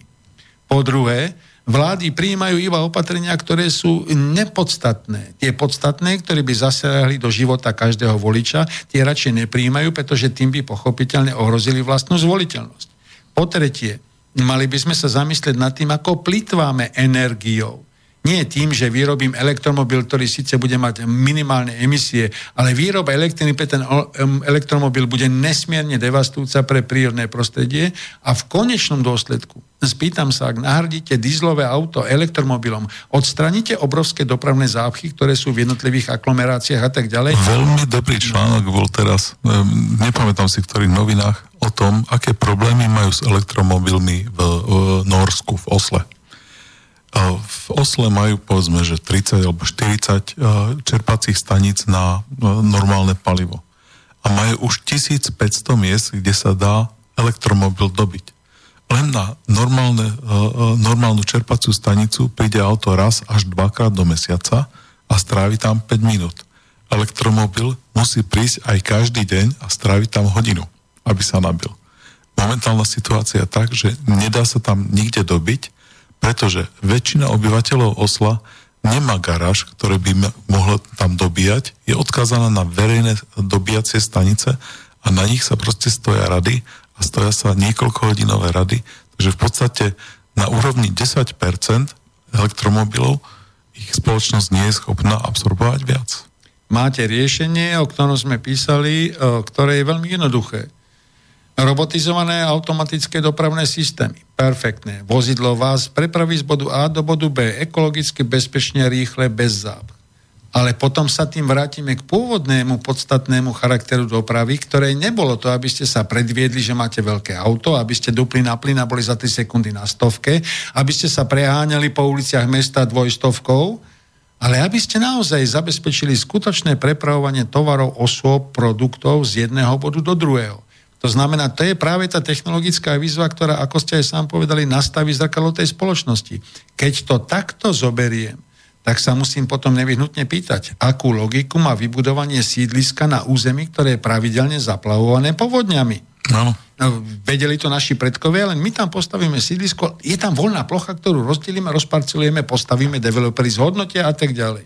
Má to logiku, keď budú každý rok škody a tí chudáci budú zase žiadať od štátu kompenzáciu pri škodách a tak ďalej. Tretia vec, v polnohospodárstve Skutočne existuje obrovská séria klinických štúdí, ktoré jasne dokazujú, že zloženie stravy je jedným z kľúčových faktorov chorobnosti. Že kedysi, keď tam bol kolobeh minerálnych prvkov, znamenalo to, že náš imunitný systém fungoval. Keď bol kolobeh stopových prvkov, naše buňky boli schopné eliminovať negatívne buňky. Dneska je to jednoduché. Poprašíte z lietadla, chemicky ošetríte, dáte tam pesticídy, ale potom naraz zistíte, že vo vode je toľko polutantov, ktoré ani čističky odpadových vod nedokážu eliminovať, že sa skôr človek diví, že není väčší rozsah onkologických a iných civilizačných ochorení. Pritom existuje prognóza e, Svetovej asociácie onkologov, ktorá hovorí, že ak nezmeníme charakter a štruktúru biochemického zloženia potravy, tak môžeme očakávať pandemické navýšenie onkologických ochorení o 70 až 80 oproti dnešku. No rastie každý rok o 1,5-2 Akurát teraz ráno som v aute počúval takú prednášku jedného lekára amerického a ten hovoril o tom, e, že ak, aké množstvo pesticídov je v jednotlivých potravinách. A čo som nevedel, že v mese, keďže sa to biokumuluje, to, tie živočichy jedia neustále tie rastliny, tak v mese sa nachádza ďaleko väčšie množstvo ako v tých samotných tráve a zelenine a podobne. Momentálne v Spojených štátoch je 22 krát vyššie množstvo uh, dioxínu v mese, ako je najvyššia povolená norma. To znamená, že meso by v Spojených štátoch malo byť vylúčené ako karcinogen. Najväčší problém v Českej republike najnovšie je skutočnosť, že pestovanie biorepky na výrobu bioetanolu je tak rozsiahle, že pesticídy používané na jej ošetrovanie prenikajú do vody vo všetkých čistiarniach odpadových vôd a vodných systémoch. Znečistenie dosahuje nepredstaviteľné rozmery a budú musieť investovať desiatky miliard, aby obnovili funkciu e, čistiacich zariadení. Ale to isté je aj v iných ďalších krajinách. Teraz zoberte len ten obrovský nárast uvádzania nových substancií. Vedie materiál, ktorý konštatuje, že v Európskej únii sa ročne zavedie do činnosti vyše 3600 nových substancií, o ktorých dôsledkoch na genetickú štruktúru nevieme nič. To, že to testujeme jeden rok a zistíme, že to nemá účinok, vôbec sa nedá povedať, že to je korektné. No, tie, napríklad tie nikotinoidy, ktoré sú teraz nový druh pesticídov v Spojených štátoch, ktoré vyrába firma Monsanto. To, to je náhoda? To, to je náhoda. Tak tie sp- spôsobujú to, že, že hromadne včely vymierajú v Spojených štátoch, majú tam obrovskú epidémiu a spôsobujú to práve tie e, nové, nové pesticídy. Jeden, jeden uh, ekolog mal prednášku v Spojených štátoch a hovorí, pamätáte si pred 30 rokmi, keď ste prešli čo 200-300 mil autom, hej, čiže idete na 3-4 hodinový výlet v lete. Po troch, štyroch hodinách uh, musíte zastať na čerpacej stanici napriek tomu, že pravidelne ostrekujete to auto, lebo bolo toľko mušiek, že, že ste a komárov a všetkého hmyzu, že ste si museli na uh, čerpacej stanice umyť auto. Dnes prejdem z, on býva niekde pri, pri New Yorku, prejdem do Washingtonu a nič, dvakrát ostriekam auto, vôbec sa nemusím zastaviť a nemusím mať špeciálne odmastovacie nie sú žiadny hmyz. Tie pesticídy ich proste zabili. A to je práve ten, ten princíp, ktorý práve rozvíjame aj v tej našej knihe. Áno, sú zdroje prírodzené, ktoré môžu umožniť fungovanie ľudskej spoločnosti, ale potom vytvárame zdroje, nazvime to doslova negatívne, ktoré súvisia s touto obrovskou chemizáciou spoločnosti. A je paradoxné, že na jednej strane sa rozčulujeme nad emisiami aut. Európsky parlament príjma uznesenia, stvrďujú normy, máme emisné kontroly a tak ďalej. Ale rozčulovať sa nad tým, ako je chemické zloženie máme v potrave, od konzervantov cez neviem po čo všetko ostatné, tak to ako keby nikoho nezaujímalo, okrem pár kontrolných orgánov, ktoré vytvárajú dozor nad štruktúrou potravín. Pričom predsa to, čo jeme, vytvára čím sme a čím budeme z hľadiska chorôb. No a potom je to skutočne úplne kontraproduktívne, keď na jednej strane chcete rozvíjať prevenčné programy a diagnostiku, ale na druhej strane zvyšujete obrovským tempom príčiny budúcich chorôb a tvárite sa, že tieto dva fenomény spolu nesúvisia. Pritom je úplne jasné, že vlastne napríklad personalizovaná medicína, nanotechnologické lieky robené podľa vašej DNA, nie podľa štatisticky priemernej, znamenajú o mnoho nižšiu spotrebu liekov, znamenajú o mnoho vyššiu účinnosť, o mnoho kratšiu dobu choroby, počas ktorej ste. Len e, má tu jednu drobnú chybu krásy. V takom prípade by farmafirmy nemali ten obrat a biznis taký, aký majú. No a samozrejme, to sa netýkame najobvyklejšej činnosti vlastnej ľudskému druhu za posledných 10 tisíc rokov.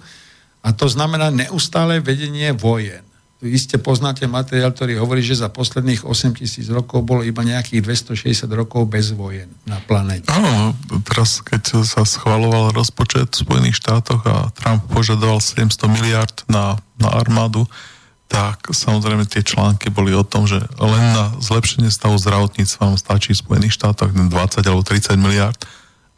Do zdravotníctva nedáme peniaze, lebo na to nemáme, ale do armády musíme na, na vyšší rozpočet. A ešte budeme stále tvrdiť, že sme homo sapiens a spoločnosť je logická? Pritom skutočne e, to zdravotníctvo to je predsa primárna záležitosť, ktorá ak funguje, tak vám zachráni život. Ak nefunguje, tak nielen, že zomrete na náhodný úraz ale vy budete žiť neporovnateľne kratšie. Sú genetické štúdie, ktoré jasne dokazujú, že e, človek je naprogramovaný na 120-130 rokov života. Ak zomrie skôr, je to vlastne popretie tej, toho daru prírody. A my máme dneska úmrtnosť, alebo teda dožitie do 80-90 rokov. Hovoríme, že sa časť populácie bude dožívať aj 100 rokov a viacej, ale otázka znie, v jakom stave? Stavo, stave imobilného odpojenia od prístrojov alebo v stave aktívneho, funkčného žitia až do 120 rokov. A zase sme u toho charakteru spoločnosti. Zoberme si len niektoré oblasti, ktoré sa týkajú Tibetu a podobne, kde storoční jazdia na koňoch sú skutočne zdraví, fyzicky a tak ďalej. Dnes je situácia taká, že po 65 rokoch v Spojených štátoch a v západnej Európe po 65 rokoch 66% ľudí má problém s mobilitou v dôsledku rôznych klbových ochorení. No, našťastie bude sa to aj zväčšovať, takže v tom prípade nikto nedožije tak dlhého obdobia, aby vyčerpal sociálnu poisťovňu a penzíne fondy, ako hovoria cynici. Čiže v tomto prípade sa problém nedostatku peňazí na penzie vyrieši sám prírodzeným spôsobom ale na druhej strane skutočne mali by sme sa zamýšľať nad tým, ako je, postavená, ako je postavený život človeka. Či skutočne to má byť len stres od nevidím do nevidím, či má skutočne neustále odpracovávať 8 hodín v robote, či má byť neustále pod stresom, či bude mať zamestnanie, či nebude mať zamestnanie, či zaplatí hypotéku, či nezaplatí hypotéku. Veď uvedome si, že aj tí dnešní mladí, ak e, chcú zobrať hypotéku a zoberú si hypotéku na 30-35 rokov, tak sú 30-35 rokov otrokmi. Zoberme si skutočnosť, ktorú dneska poznajú v Spojených štátoch, že najväčším problémom USA dneska není sú hypotéky, ale nesplatené študentské pôžičky, pretože si ich ľudia brali vo viere, že absolvovanie univerzity vám zabezpečí dobrú kariéru a dneska si zistuje, že ani absolvovanie univerzity vám nezabezpečí dobrú kariéru. Nie ste schopní splácať pôžičky. Ináč posledný údaj hovorí o sume 2,8 bilióna nesplácaných pôžičiek. No, viac ako tretina e, ľudí je omeškaní viac ako 3 mesiace. Áno, presne tak. No a teraz zoberte úvahu samotnú, že vlastne čo je zmyslom života? Naozaj sa naháňať e, od výplaty k výplate, e, neustále byť v obave, že čo sa stane, ak nezaplatím splátku, pôžičky a tak ďalej, alebo má byť zmyslom kvalita života. Skutočne mať radosť zo života, radosť z rodiny, radosť z detí, radosť z rodičov, radosť z toho, že žijem zmysluplný život. Prečo to hovorím? My sme to v zdrojoch eh, v tej našej monografii otvorili prvýkrát. Dokončili sme to v tej našej monografii Spoločnosť 5.0. Hlavným problémom budúcnosti totiž, keď bude trošku chcieť, nebude riešenie finančných alebo hmotných problémov. Ale hlavným problémom bude, čo bude náplňou života. Čím naplníme 24 hodín denne po dobu nášho života.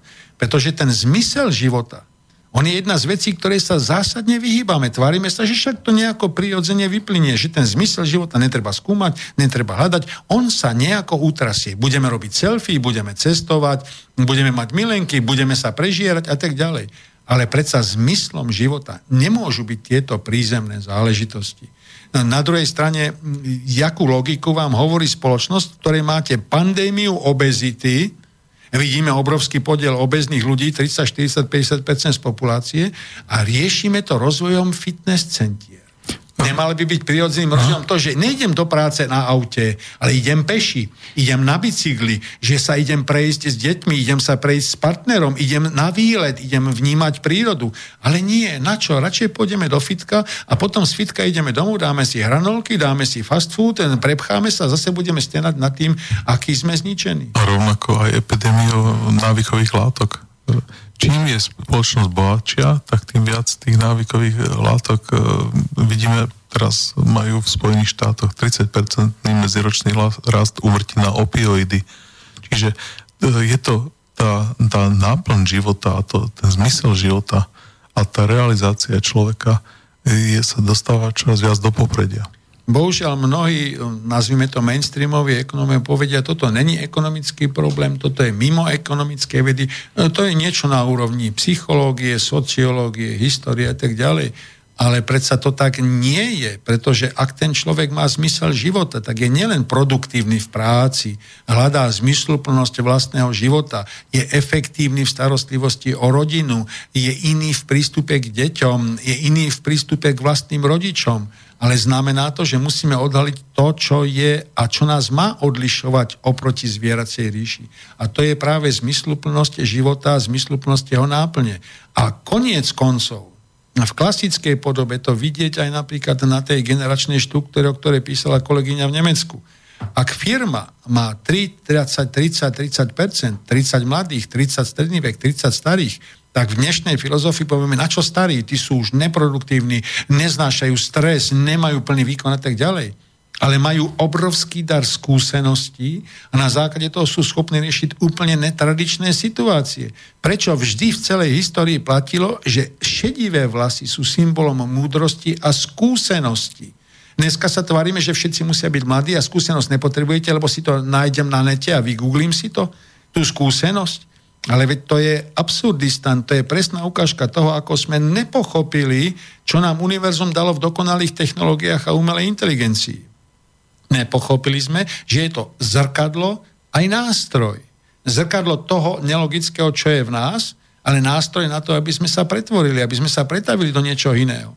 Ale dneska sa stalo základom hedonizmu spotreby, pretože len spotrebujete, spotrebujete. Keby ste nechceli spotrebovať, tak výrobok vydrží len po dobu životnosti, potom vám prestane fungovať, ale vy nemôžete vymeniť súčiastku za 10 centov, ale musíte vymeniť agregát za 180 eur a kto by to vymenal, keď celý nový výrobok stojí 200 eur, takže ho vyhodíte a vtedy vzniklo to, čo sme nakoniec spoločne spomenuli v tej našej monografii, že problémom sa už nestáva len plýtvanie zdrojmi, ale absorpcie schopnosť prírodného prostredia pohltiť a spracovať odpad ľudskej civilizácie.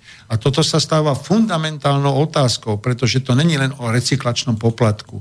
Je to o nezmysluplnom odpade spoločnosti, o ktorom by sme mali hovoriť. Dobre, dajme si ďalšiu pesničku.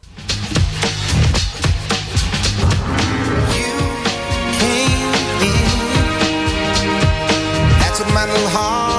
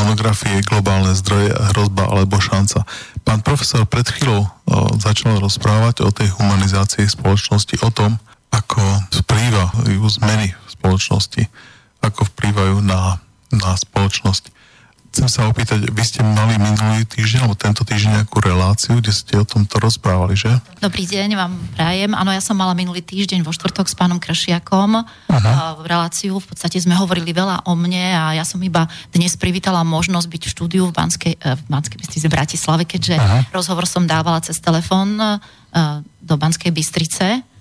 Takže um, bol hodinový, tak vie tam veľa o mne bola som síce ako hudobný host, ale my sme to uviedli tak ako netradičný a hovorila som tam aj o monografiách a Aha. o nejakých mojich názoroch a o tom, ako som rada dávam načenie ľuďom, aby sa nevzdávali a aby sa zamýšľali nad životom a nad perspektívou a zmysluplnosťou života.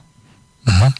Keď sa vrátim k tomu, aké problémy sú v spoločnosti s realizáciou a akým spôsobom, akým spôsobom vidíte vy, že sa tá spoločnosť môže z tohto hľadiska ďalej vyvíjať? Tak ako hovoril pán profesor Stanek, e, zamýšľam sa aj príjmovou polarizáciou a e, vidíme, že spoločnosť sa delí na veľmi bohatých a potom veľmi chudobných ľudí, ale zamýšľam sa aj nad tým, že technologický pokrok, ktorý ide v súčasnosti veľmi dopredu, ako si necháva za sebou rozvoj toho toho ľudského, toho morálneho rozmeru, že sa zameriavame len na tieto technológie, ktoré sú úžasné, ale človek ako keby zakrpatieval v tejto oblasti a myslím si, že spoločnosť sa takto môže svojím spôsobom zlikvidovať, pretože človek je predurčený na iné nielen vyrábať a chodiť do vesmíru, tieto veci sú úžasné, ale má aj tu určité poslanie a má si uvedomiť, že vlastne hora z horou sa nestretne, ale človek s človekom áno, to znamená, že vytvoriť určitú formu aj spolupráce, empatie a nie len stále boja a, a podozrievania a toho, že tu vytvárame džunglu, kde peniaze sú stredobodom pozornosti a človek sa dostáva na perifériu a vlastne si neuvedomujeme, že všetko by malo slúžiť človeku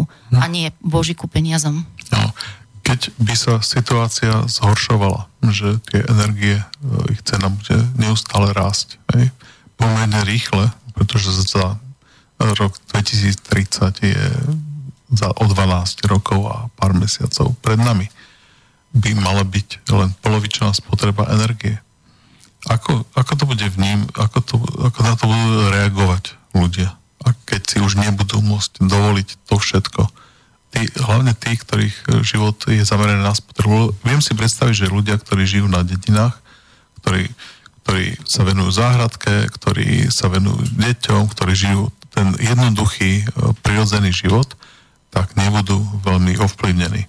Ale ako na to bude reagovať toto mestské obyvateľstvo, ktoré žije z tých dovoleniek, iPhoneov a, a vlastne a z ich predaja a z ich marketingu a z ich reklamy a E, a sú zavesení povedzme na ten štátny rozpočet, že ho vycuciavajú. Ako sa zmení pre nich e, svet? No veľmi ľahko sa zvyká na nadspotrebu. Ja si myslím ale, že žijeme naozaj nadspotrebu a vlastne ten, mm, toto virtuálny finančný systém, ja ho porovnávam s tým, že keď človek chodí do posilovne a berie anabolika a jednoducho chce stále mať väčšie a väčšie svaly, tak raz mu tie svaly prasknú, takže musíme si uvedomiť, že ekonomika je takto napružená. A myslím si, že ako pán profesor Stanek hovoril, že predovšetkým sa treba pozrieť reálne z očí do očí tomu systému, aký je a ako reálne na tom sme a nehrať sa teda na, na akých úžasných eh, športovcov v odzovkách a žiť nad spotrebu, to znamená trošku zreálniť a uvedomiť si, že nielen to nám dáva ten ľudský uh-huh. rozmer, je to úžasné vlastniť tie 4 iPhony a dve autá, ale je pravdou, že mnohí sú tu zasa veľmi, veľmi chudobní, tak trošičku mať aj pocit e, také empatie k tomu druhému človeku a uh-huh. snažiť sa e, byť nie až taký rozdielný, lebo tá stredná vrstva nám vymiera a to je veľmi nie, nie dobré pre spoločnosť. A máte pocit, že, že ľudia sú schopní tej reflexie, že sú schopní, že aha, ja mám teraz nadspotrebu, tak mal by Nie, som sa... nie, nie. Nie. Hm. Myslím si, že nie, že to treba ich postaviť priamo k tomu, lenže samozrejme ja som sa zamýšľala nad tým, aj s pánom profesorom som o tom komunikovala, niekto by mi to vyčítal, že som napísala detskú knižku a teraz mi teda vyšla, tam to spomínam, takže nechcem robiť reklamu. Ďalšia knižka uh, vlastne Mosty ponad burlivými vodami, kde sa zamýšľam zase nad ženou, akú, akú úlohu má žena v tejto spoločnosti a samozrejme potom by sme prešli aj na rodinu a na deti. Takže som napísala knižku aj pre deti, lebo keď chcem niečo zmeniť a mm, jednoducho samozrejme spoločnosť nezmením, tak aspoň to vnímanie tých, tých ľudí, či už od detí alebo od žien, alebo takisto, keď som mala seminár, pardon, humanizácia ekonomie, tak trvalo mi asi 4 mesiace, kým sa mi podarilo tak nejakým spôsobom e, trošku transformovať, zmeniť myslenie študentov, ktorí sú naučení myslieť lineárne, naučiť sa Aha. zvládnuť testy, nezamýšľať sa nad vecami. Sú samozrejme takí, že sa zamýšľajú, ale koľkokrát ani o tom nehovoria, radšej len preliezajú cez tie testy a e, potom zrazu po 4 mesiacoch, aha, aj takto sa to dá vidieť, ale trvalo to nejaký čas, tak preto ani ja som tu nechcela veľa hovoriť o humanizácii a tak ďalej. Ľudia si to môžu prečítať, zamyslieť sa nad tým, je to určitá cesta, je to taká vízia. Samozrejme, verím tú ľudskú spoločnosť, ale vyzerá to skôr tak, že tá spoločnosť je nepoučiteľná, tak eh, ešte také zrničko zostáva, že snáď je tu zo pár ľudí, ktorí by sme v rámci osvety mohli vytvoriť určitý, by som povedala, dážnik alebo niečo, čo by vytvorilo také hniezda, kde by pardon, že hniezda, kde by tí ľudia mohli načúvať, načúvať ľuďom, ktorým dôverujú a pretože mnohí pot, potrebujú niekoho, kto ich aj vedie. Ja, ďakujem, to sú pekné slova. Pán profesor, chcete tomu niečo ešte doplniť? Ja jedine to, že ja mám vieru podobne ako kolegyňa v ostrovčeky pozitívnej deviácie. Čiže ostrovčeky, kde aspoň to zdravé myslenie existuje, rozvíja sa, a keďže obidvaja dosť prednášame, píšeme knihy a podobne, tak eh, také pozitívne svetelko nádej vidím v tom, že narastá počet ľudí, ktorí chcú poznať podstatu vecí, ktorí sa zamýšľajú nad tým dneškom, nad sebou samými a tak ďalej. A kým pred 20-25 rokmi to bolo 5% ľudí možno. Dneska už vidíme situáciu, v ktorej je to možno 30-35% ľudí. A to je to, čo nás nejako drží nad vodou tým, že ten pozitívny pohľad budúcnosti snáď bude reálny.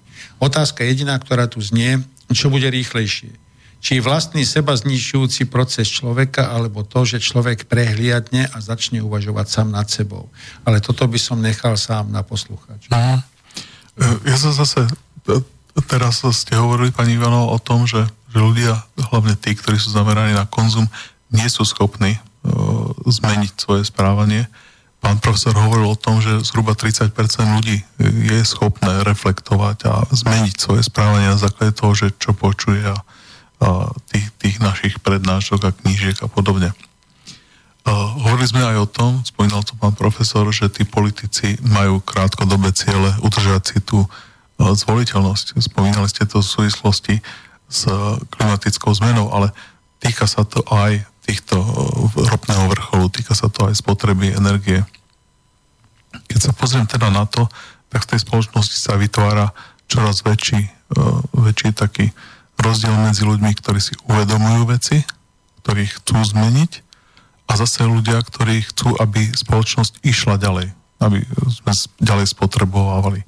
Uh, ako, ako vnímate to? Bude rásť aj napätie medzi týmito, týmito ľuďmi, týmito skupinami? Pani Preto ja som sa vlastne dala, som 14 rokov na ekonomickej univerzite a preto ma nadchýňalo aj viesť semináre prednášať, pretože si myslím, že aj keď som povedala, že nie, ale e, myslela som prevažná väčšina, ale mnohí ľudia e, čakajú na ten impuls a, a zamýšľajú sa, nehovorím, že sa dobrovoľne vzdajú tej spotreby, ale, ale ako sa povie, preváži to logické, že áno, takto je to lepšie, lebo toto je krátkozraké a keď nás bude viacej, tak inak sa na to človek pozerá, ako keby sa sám teraz momentálne mal niečo vzdať, ale v rámci tej osvety, no a to napätie, to už ako e, to by sa k tomu mohol pán profesor vyjadriť, myslím si, že bude narastať a, a dôležité je teda, ja verím v, tý, tie ostrovčeky, čo sme hovorili, že ľudia teda jednoducho potrebujú túto svetu, potrebujú, lebo mnohí nemajú ani čas sa zamýšľať. Nehovorím, že mno, niektorí na to nemajú, ale mnohí nemajú naozaj čas. Aj keď som robila na inom poste, tak naozaj človek bol zahltený toľkými e, povinnosťami, tak ako študenti, že som spomínala, že skutočne sa musia veľa naučiť a niekedy ani im nezostáva čas e, aj sa zamýšľať nad súvislostiami, analyzovať to a tak ja teraz nechcem kritizovať školstvo, je akože to je fajn, len musíme sa sústrediť na to, že nemôžeme vidieť len jednotlivé problémy, ale treba sa na to pozrieť tak systémovo. No a samozrejme sme ľudia rôzni a ľudia sa ťažko vzdávajú svojho pohodlia a tej nadspotreby, keď myslia krátko zrako, tak naozaj to nejde. No. Uh-huh. Ja osobne mám pocit, že skutočne dôjde k vyhorcovaniu tejto situácie, lebo táto spoločnosť je založená na spotrebe ten hedonistický ideál totálnej spotreby, spotreby, spotreby sa dneska e, valí zo všetkých strán, cez médiá, cez reklamy, cez e, doslova núkanie, len spotrebujete, spotrebujete, spotrebujete. Ale ja osobne si myslím, že pravdepodobne, keď sa dobrovoľne nespamätáme, tak tá spoločnosť by sa mala spamätať, až narazí na betonovú stenu obmedzenosti zdrojov a v takomto prípade možno bude platiť to niektoré tvrdenie niektorých ľudí. No veď človek prežil všetko. A naozaj je možné, že potom náraze na tú betonovú stenu limitu zdrojov sa spoločnosť pamätá. Ale ak sme mysliace bytosti, tak by sme sa mali zamýšľať nad zmysluplnými obeťami, nie zbytočnými obeťami. A pokiaľ tá spoločnosť sa nespamätá skôr, tak áno, prežije, ale za cenu obrovských hekatomb obetí. A v takom prípade je práve jednou z úloh vedy upozorniť na rizika, načrtnúť možné riešenia a povedať aj to podstatné, ktoré mu sa všetci vyhýbajú, aký je čas k bodu zlomu, aby som citoval profesora Kapru. A ak čas k tomu bodu zlomu sa už ráta na sekundy, tak myslím si, že najvyšší čas, aby sa ľudia nad tým zamysleli a nechcem lichotiť aj vám, ale možno, že aj takáto relácia vzbudí aspoň niektorých ľudí snahu dívať sa na ten svet a jeho problémy ináč. Hm. Myslím, že to by boli krásne slova na koniec tejto relácie. Chcem vám obom veľmi pekne poďakovať za účasť v relácii a dovidenia. Dovidenia. Táto relácia vznikla za podpory dobrovoľných príspevkov našich poslucháčov.